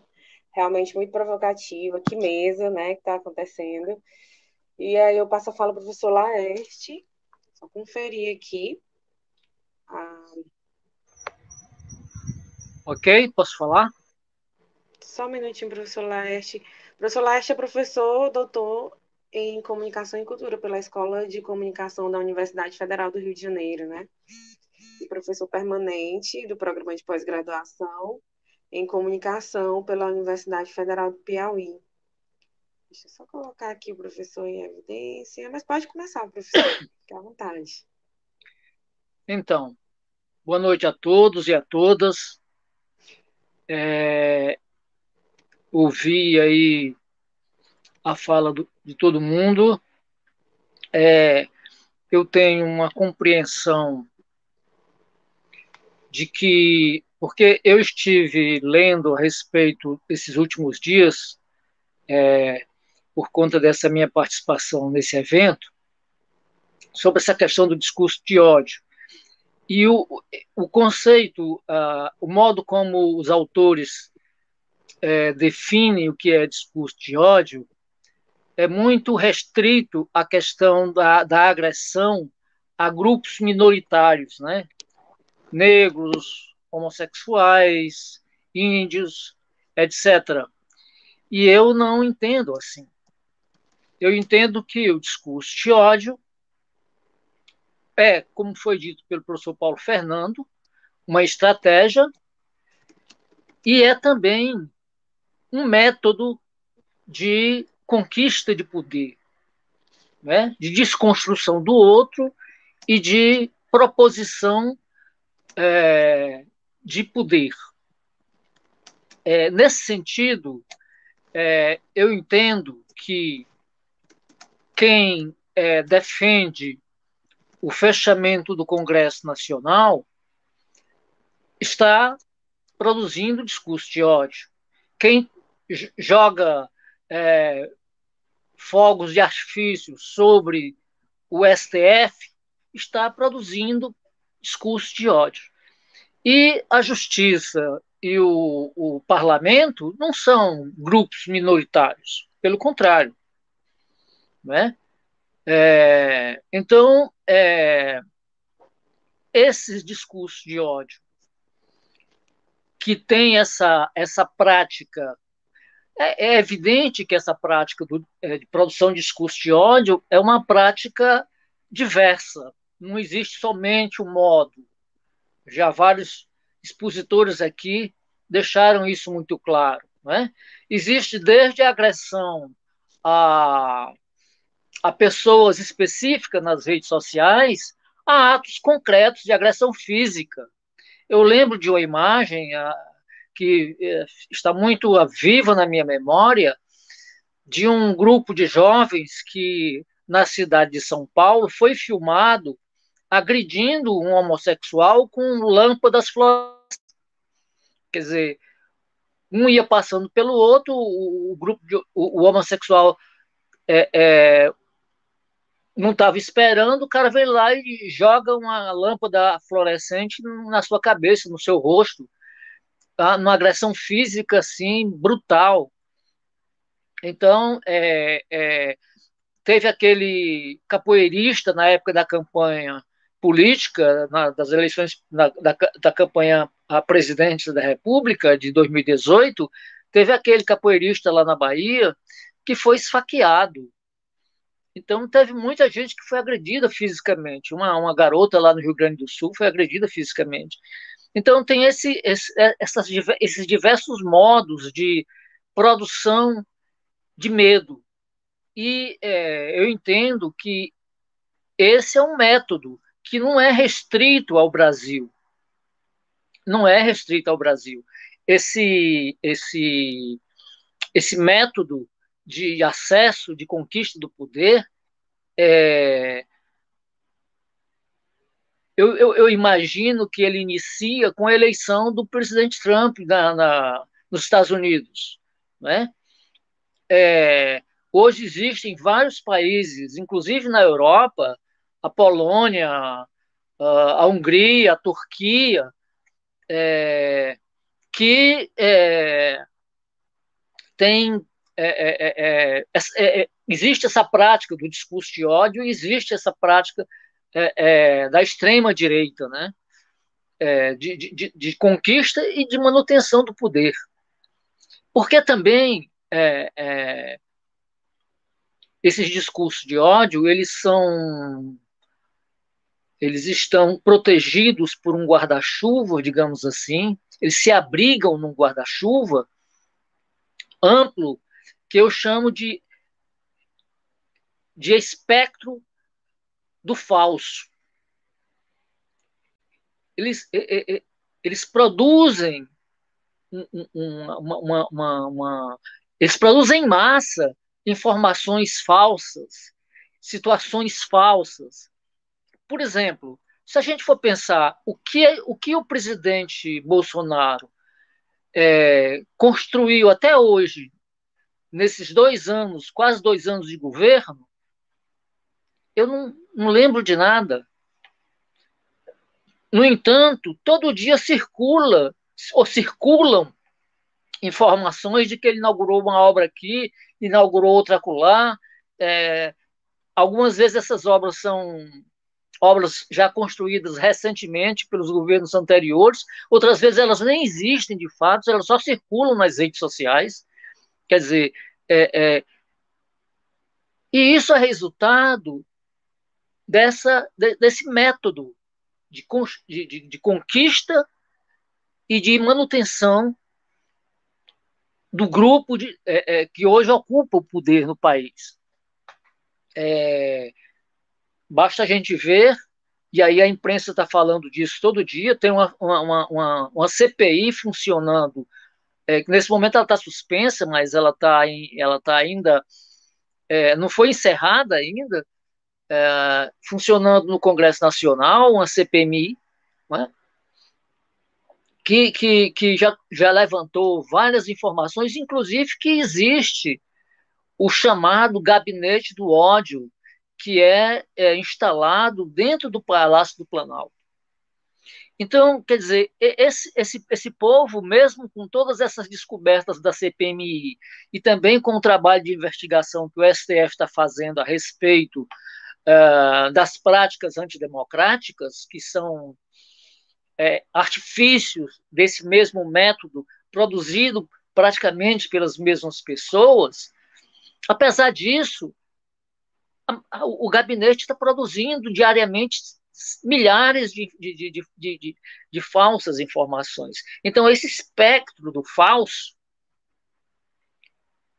que incluem a, a, as notícias, as chamadas fake news, mas inclui também as práticas de ódio, inclusive de agressão física, está em evidência, está, está, está funcionando como funcionando na época da eleição, com disparos em massa no WhatsApp, etc. e tal. Então, para mim, discurso de ódio é tudo isso. Não é, não é apenas a, a, a prática de agressividade a, gru, a grupos minoritários. É também, mas não é só isso. É muito mais amplo e muito mais diverso. É, eu lembro, por exemplo, que. E, tem mais uma coisa. A, a, a grande mídia também produz discurso de ódio e também produz notícia falsa. Ela aponta o dedo para pro, pro, os grupos políticos vinculados ao governo de direita, de extrema direita, mas eles também produzem, aproveitam para produzir discursos falsos. Eu queria só lembrar aqui que a notícia que, que a, a, a, o fato, o único fato que existe pelo qual o presidente Lula foi condenado com relação àquele apartamento do Guarujá é uma notícia produ escrita, produzida, publicada pelo jornal Globo, que é uma falsidade, é uma, é uma fake news. Então, é, é, não há santo nessa história, principalmente em termos de mídia. Se a gente lembrar também que foi a grande mídia, junto com o judiciário, junto com os militares, junto com, com, com, com boa parte do Congresso que derrubaram a, a, presidente Dilma sem um motivo concreto, sem uma causa a, a, que justificasse, apenas para implantar um governo de direita, a tal da ponte para o futuro. Então, é, é, e essa, é, essa estratégia e essa, esse método de ocupação do poder e de manutenção do poder, é, é, é, é ele tem como, como pano de fundo o, o chamado neoliberalismo. Né? Todos nós sabemos que o Brasil vive hoje o que vive, a situação que está vivendo com esse governo aí, ou esse desgoverno, tem como cabeça pensante do golpe o ex-presidente Fernando Henrique Cardoso, o, o, o, o ex-senador Aécio Neves, que hoje é deputado federal, o PSDB, né? O PSDB é o mentor intelectual do golpe que foi dado contra a presidente Dilma e é o principal responsável, junto com, com, com o PMDB, porque também o Temer traiu a presidente, né? Então, é, é, é, esse povo que fica dando entrevista hoje na grande mídia, se fazendo de, de, de, de crítico da situação, na verdade, eles, eles também estão sendo falsos. Eles também estão sendo falsos. O que o governo Temer e o governo Bolsonaro é, implantaram no país como regra, né, redução de salário, é, é, teto do gasto, é, é, uma é, quebra da, a, a, da CLT, quebra de direitos, retirada de direitos dos trabalhadores. Tudo isso tem a ver com esse plano lá do, do, do, do PSDB chamado A Ponte para o Futuro. Tudo isso é base concreta para a sustentação da ação desses grupos agressivos, né? de produção de medo, de produção de, de, de, de, de, de, de, falso, de falseamentos. Então, é, é, é, eu queria lembrar aqui também que o, o Brexit na Inglaterra, no, no, no, no é, é, é, resulta de uma trama política é, arquitetada por esse mesmo universo político, não é? a, a, a tal da Cambridge Analytics, né? que era, a, a, que era uma empresa que tinha como diretor Steve Bannon, que depois se tornou o principal mentor da campanha política do Trump, ficou no, no, lá na casa, trabalhando na Casa Branca com o Trump muito tempo. Não é? Então, o que aconteceu com o Brasil tem, sem dúvida nenhuma, isso está provado, eu não estou aqui uh, fazendo teoria da conspiração, tem um planejamento que foi executado fora do país, que tem a ver com Lava Jato, tem a ver com, com, com, com, com, com Departamento de Justiça dos Estados Unidos, tem a ver com tudo isso. Então, esse é uma, isso é uma estratégia e a, a, o discurso de ódio é um método, faz parte desse método de conquista e de manutenção do poder. Então, é, quem viu recentemente aquele documentário também que está veiculando, que está disponível uh, no Netflix, né? que é a, a, o dilema das redes sociais,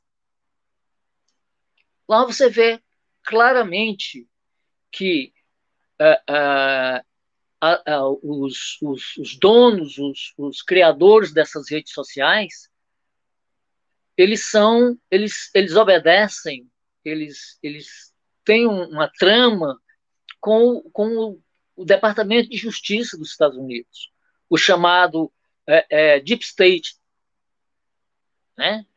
Então, é, é, eles fornecem informações, essas informações colhidas através e organizadas através dos algoritmos, não, é?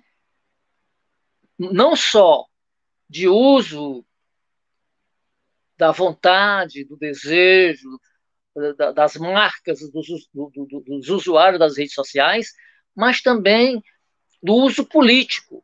Esses dados todos estão disponíveis na, nas mãos deles.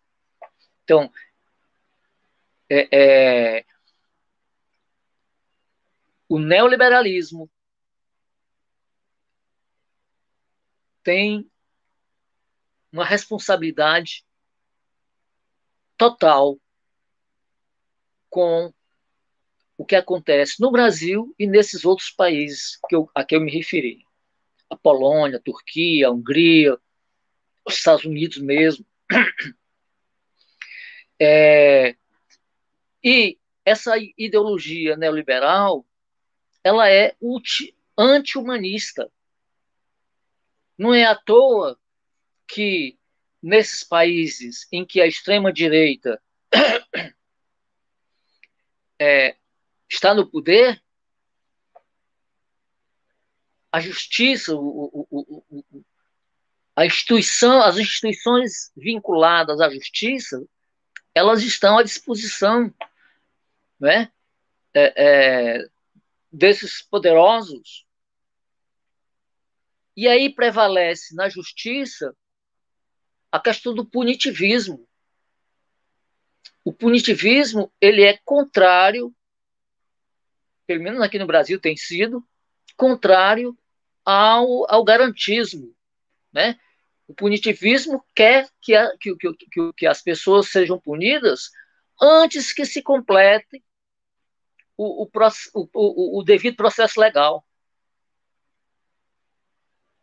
Né? E, e, aí, muitas vezes, a pessoa punida, como ficaram presos aí durante muito tempo, a, a, a, alguns, alguns políticos ligados principalmente ao PT, e agora eles foram soltos. O, o José Genuíno passou 15 anos com a, com a pecha de, de, de, de ter cometido crime. Recentemente foi absolvido. A mesma coisa acontece com Zé Disseu. Isso é resultado de quê? Do punitivismo. Quer dizer, as pessoas são punidas, têm a vida devastada, têm a, a, a, a família devassada também, e depois se prova que a pessoa é inocente. E aí como é que fica? Quem paga isso? Isso também é discurso de ódio, gente. Isso também é discurso de ódio. É, é, é, porque essa, essa perna, essa vertente que aparece mais com a, as ameaças na internet, com uh, as pessoas pensam que é só isso. Não é. É uma coisa muito maior, muito mais complicada.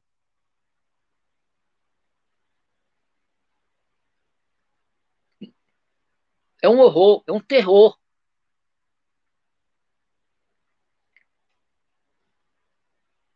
O que a gente percebe também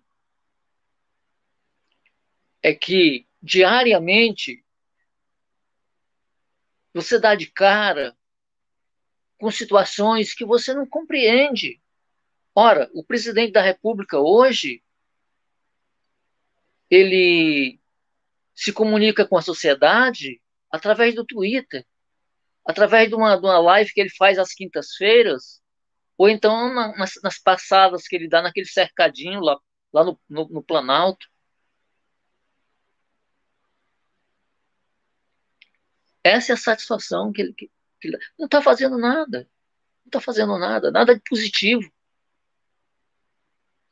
Então, tem, tem alguns, alguns conceitos nesse universo que eu expus aqui, que eu gostaria de trazer para a gente pensar. O primeiro conceito é um conceito daquele pensador camaronês, Aquile Bembe, né? É, que ele fala da necropolítica. nós podemos dizer que uma política que retira radares das, das autoestradas é uma política que está produzindo morte.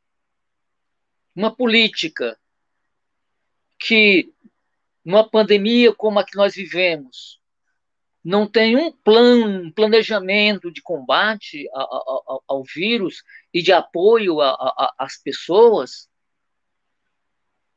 A única coisa que, que se tinha era esse auxílio emergencial de 600 reais. Agora diminuiu para 300. E nem todo mundo recebe.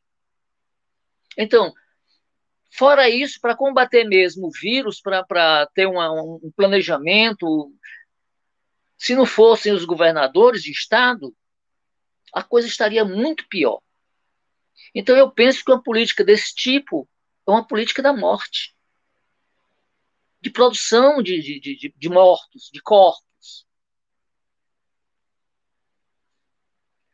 Então, uma política que reduz poder de compra da sociedade, da população, especialmente dos trabalhadores, dos trabalhadores mais pobres, é uma política da morte. É uma violência, é um discurso de ódio. E por aí vai. Não são só, só essas três coisas.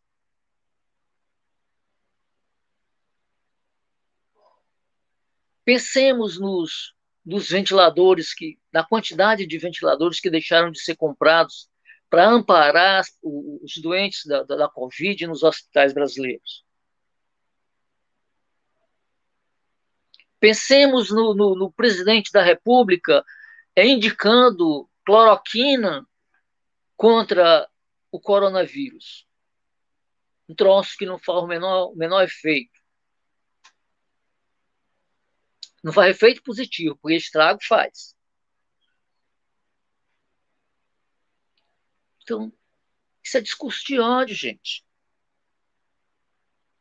É necropolítica.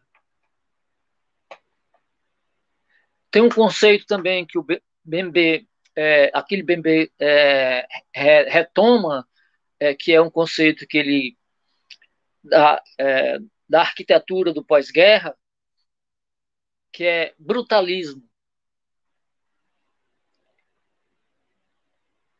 Então, o que, o que nós podemos perceber é que essa política de, de ódio, esse discurso de ódio, essa política da morte, essa necropolítica, ela pode ser perfeitamente compreendida como uma brutalidade cometida contra os mais pobres, cometida contra a sociedade brasileira, cometida contra o país. O desemprego é uma política de morte. A cada dia aumenta mais o número de desempregados nesse país. Ou então a pessoa vai trabalhar de, de, de, de, de um contrato provisório, com, com, com, com contratos que, que, que, que, pauperiza ainda mais o trabalhador. No final das contas, é quase que um sistema de escravidão, porque no final das contas o que ele recebe não dá para pagar o que ele gastou para trabalhar.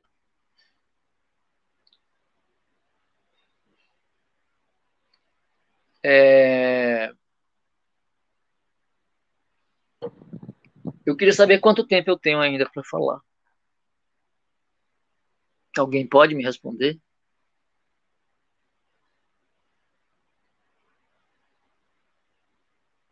Só um minutinho, professor Laeste. Estou aguardando aqui a conferir. Tá, eu também estou aguardando. Tem. Cinco minutos. Ok. Então, eu vou eu vou encerrar a minha fala é, dizendo o seguinte: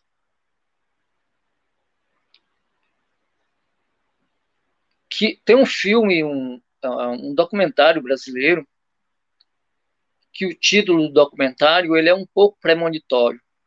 Ele foi lançado mais ou menos aí no início dos anos 2000, é, final do século passado, início desse século, e o documentário tem um título de Cronicamente Inviável. Então, eu acho que esse documentário, esse título, aliás, é, é mais ou menos um título que caberia para o nosso país, como definição do nosso país. Nesse tempo de pandemia, e de pandemônio. É... Esse filme ele é dirigido pelo Sérgio Bianchi, com roteiro do Gustavo Steinberg e com a colaboração do João Emanuel Carneiro.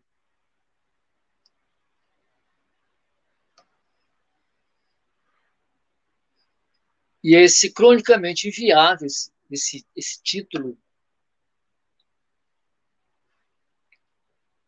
é, dá para colar perfeitamente, infelizmente, no nosso país. É,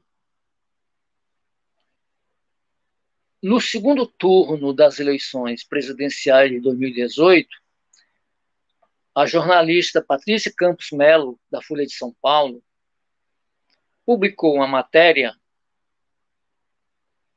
é, denunciando o financiamento de empresas que pagavam disparos de, em massa de WhatsApp.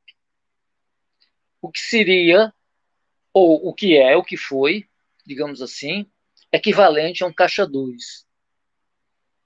Infelizmente, o TSE deu de ombros, virou as costas e não fez nada.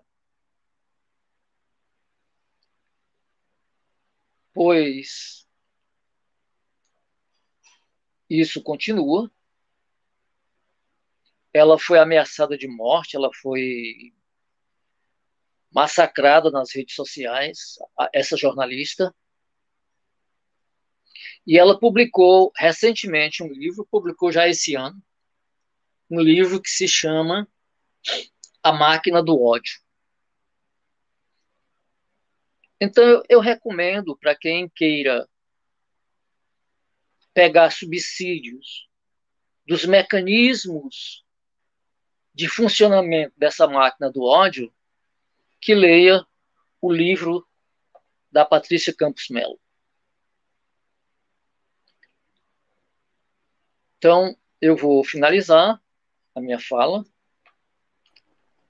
é, agradecendo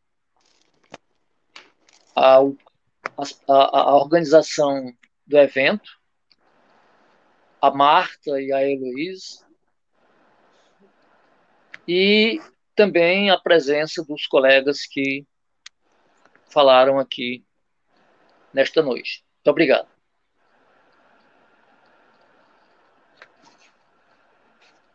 Obrigada, professor Laerte. Excelente contribuição, experiência de todos. É, temos uma pergunta agora, nós abrimos para pergunta e até agora, deixa eu só conferir aqui quantas perguntas nós temos. É, uma pergunta que foi para o professor Paulo Fernando, né?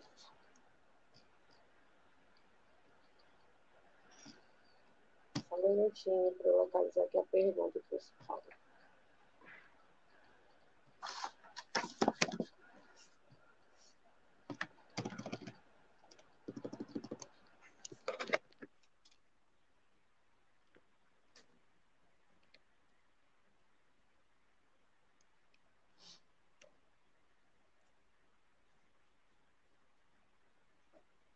Bom, é, gostaria que o professor Paulo Fernando comentasse sobre como sistemas econômicos podem usar a polarização e os discursos de ódios para ter benefícios próprios até conduzir um país. Bem, é... os colegas que falaram né, contribuem muito com essa pergunta se a gente começa a entender a, tanto o discurso do ódio quanto a desinformação como um modelo de negócio. Né? Então, assim, a gente precisa ter isso muito em mente. Uma das coisas que antigamente nós pensávamos com relação, e eu vejo alguns pesquisadores em relação a fake news, é de que não há uma diferença entre fake news e boato. É, eu acho que há uma certa diferença no sentido de que ali você tinha uma esfera mais pessoal, né? era, era uma relação mais do indivíduo, era mais uma relação é, a tete, né? era uma relação um e o outro. Uh, depois a gente vai ter o segundo momento, que é uma, uma, grande crítica que se faz à mídia, né? mas ainda, ainda estávamos numa relação um todos. E hoje, com a, as redes sociais, essa, o momento que nós estamos vivendo na atualidade, a relação ela é todos, todos. E aí, quando nós chegamos nesse lugar, assim, as estratégias, elas agora já são mais transnacionais. O professor Laércio trouxe muito bem essa, uh, o caso do Brasil, mas é um caso, como ele também né, apresentou, nós temos visto isso no mundo inteiro, né, uma retomada né, de, do que a gente poderia chamar né, do, da fábrica do ódio, do gabinete do ódio, do discurso do ódio, mas eu penso que ele, ele tem como professor também ah, trouxe as bases da sociologia, né, um percurso brilhante para a gente. Né, o professor Mesquita trouxe para a gente entender as bases do Brasil, de como isso não é uma coisa que nasceu na noite para o dia, mas que são, como tam, também né, o Pedro também trouxe, né, é, é, algo que foi bem, é bem é, orquestrado. Né? Então, assim, tem uma contemporaneidade onde a, a estratégia ela é complexa. Então, eu penso nessa perspectiva de que é, eu estou falando de, de, um, de um projeto político de nações, né, de uma retomada não só do Brasil, né, mas uma retomada mundial de uma, de uma direita, de um enfraquecimento dos sistemas hoje sociais, de conquistas, de lutas, de anos e anos, né, do, do, do, do movimento escravo que chegou hoje ao movimento negro na sua plenitude, na sua garra, na sua beleza de visibilidade. Né? Então, as redes sociais hoje, o que eu vejo um pouco diferente de antigamente é que estava muito mais dentro de uma esfera privada, de uma esfera pessoal. Hoje você está nessa esfera digital, né? Nessa, nesse, nesse locus. E que esse, esse discurso do ódio ele vem muito numa perspectiva, para mim, como uma estratégia de um modelo de negócio onde o Facebook, onde essas grandes empresas elas estão ganhando rios de dinheiro com a, com a, com a desinformação, e, claro, com a polarização. Então, atrás disso aí, quando eu falei da questão né, das vacinas, quando eu trago algumas questões ah, da, do desenvolvimento sustentável, né, do, da sustentabilidade dos países, eu não estou falando de um, de um projeto único de governo, eu estou pensando mesmo a, a, o capital na sua grande tomada que ele muitas vezes não está muito interessado e ele é capaz de destruir uma sociedade, um, uma, uma, uma, floresta, né? se ele acha que dali ele vai conseguir tirar o maior ganho. E aí as estratégias estão aí mesmo, né? na, na busca desses, dessas práticas sociais, dessas práticas culturais, que algumas ficaram adormecidas e e com essa grande circulação, elas meio que acordaram, né?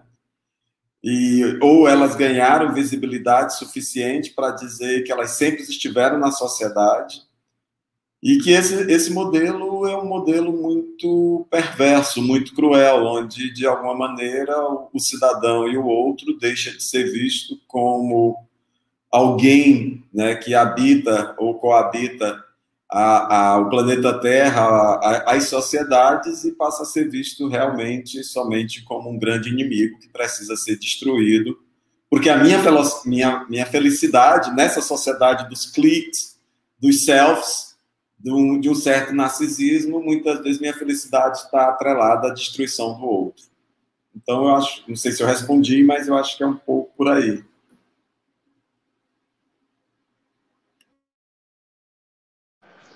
Bom, deixa a, nós temos mais 15 minutos, né, antes de encerrar a nossa mesa. E eu deixo a fala aberta para quem quiser se posicionar. Mas, é, de antemão, é, eu gostaria também de falar, porque eu não pude falar no comecinho do, do da mesa, eu fui convidada pela Marta para ser mediadora, no começo teve um probleminha no áudio, né? E eu quero agradecer também a Coa, é, ao LEPIC também pelo convite, né? Essa, essa, parceria que estão fazendo, parabenizar o evento e, e colocar aqui, ressaltar a necessidade dessa compreensão de caracterizar o discurso de, discurso de ódio hoje, né? Até no, nesse momento de saúde que nós estamos vivendo, né, na questão de saúde pública, isso também não tem diminuído, né, isso não tem colocado a gente para diminuir essa situação de fake news, muito pelo contrário, isso também tem sido janela, né, para a gente ver em todas as falas de vocês, desde a fala do Paulo, a fala do José Maria, também com o banco de dados, foi muito, muito clara, né, com, e do Pedro também, quando ele falou quão prejudicial pode ser essa questão da desinformação e como a fake news ela consegue aderir, né? E hoje, dia 8 de outubro, que é o dia do Nordeste, né? Dia do nordestino, é, é, que o Nordeste é uma ficção, eu sei, né? Mas uma das mais bonitas ficções que nós que eu, que eu posso dizer que já pude viver, porque nós somos a região que menos voltou nesse governo, nessa excrescência desse governo, né, que está acontecendo. E aí, para tentar finalizar essa mesa, que é uma mesa maravilhosa, está até pensando em chover aqui, Teresina, né? Que mesa, é uma mesa que está acontecendo em solo nordestino. Eu lembrei de uma, de uma fala do Patativa, que ela fala assim: é, Eu vejo aqui teus mistérios e ninguém que ninguém sabe decifrar. A tua beleza é tanta que poeta canta, canta e ainda fica o que cantar. É mais ou menos o que a nossa, o que o discurso porque essa, essa situação de desinformação, de discurso de ódio, que é, forma uma linha tênue, né, entre o que é liberdade de expressão e como isso tá, é, como a liberdade é fundamental para a democracia existir e como o discurso de ódio ele, ele aparece nesse nesse meio do caminho para para impedir essa essa essa tal democracia, né? Então, deixo a palavra com vocês e assim eu agradeço a participação de todos também. Bem, queria apenas agradecer o convite que me foi feito mais uma vez, é, dizer que tentei aqui apresentar um pouco é, do que eu chamo a raiz do discurso do ódio, num, numa trajetória histórica, sociológica da sociedade brasileira, do meu ponto de vista, para fundamentar o que nós vivemos atualmente. Para mim, pessoalmente, é, o ódio na sociedade brasileira é, o desprezo ao outro, o desreconhecimento ao cidadão, ao sujeito, não é não é novo, não é contemporâneo. Isso faz parte do nosso processo, nosso histórico.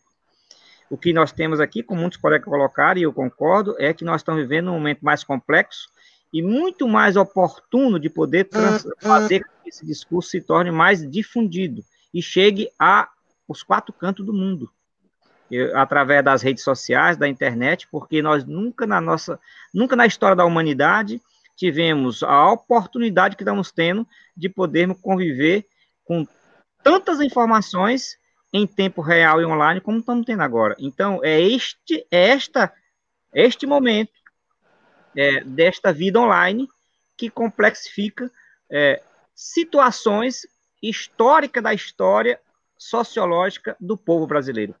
Para mim, faz parte desse processo. Nós estamos vivendo exatamente esse momento. E aí são, é o momento de potencializar esse processo, né?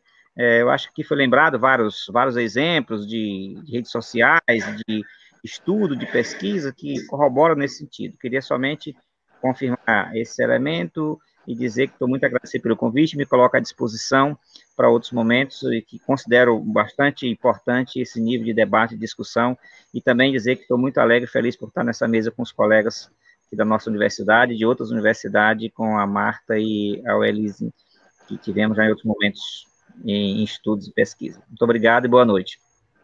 Obrigada, professor. Parabéns. Muito obrigada.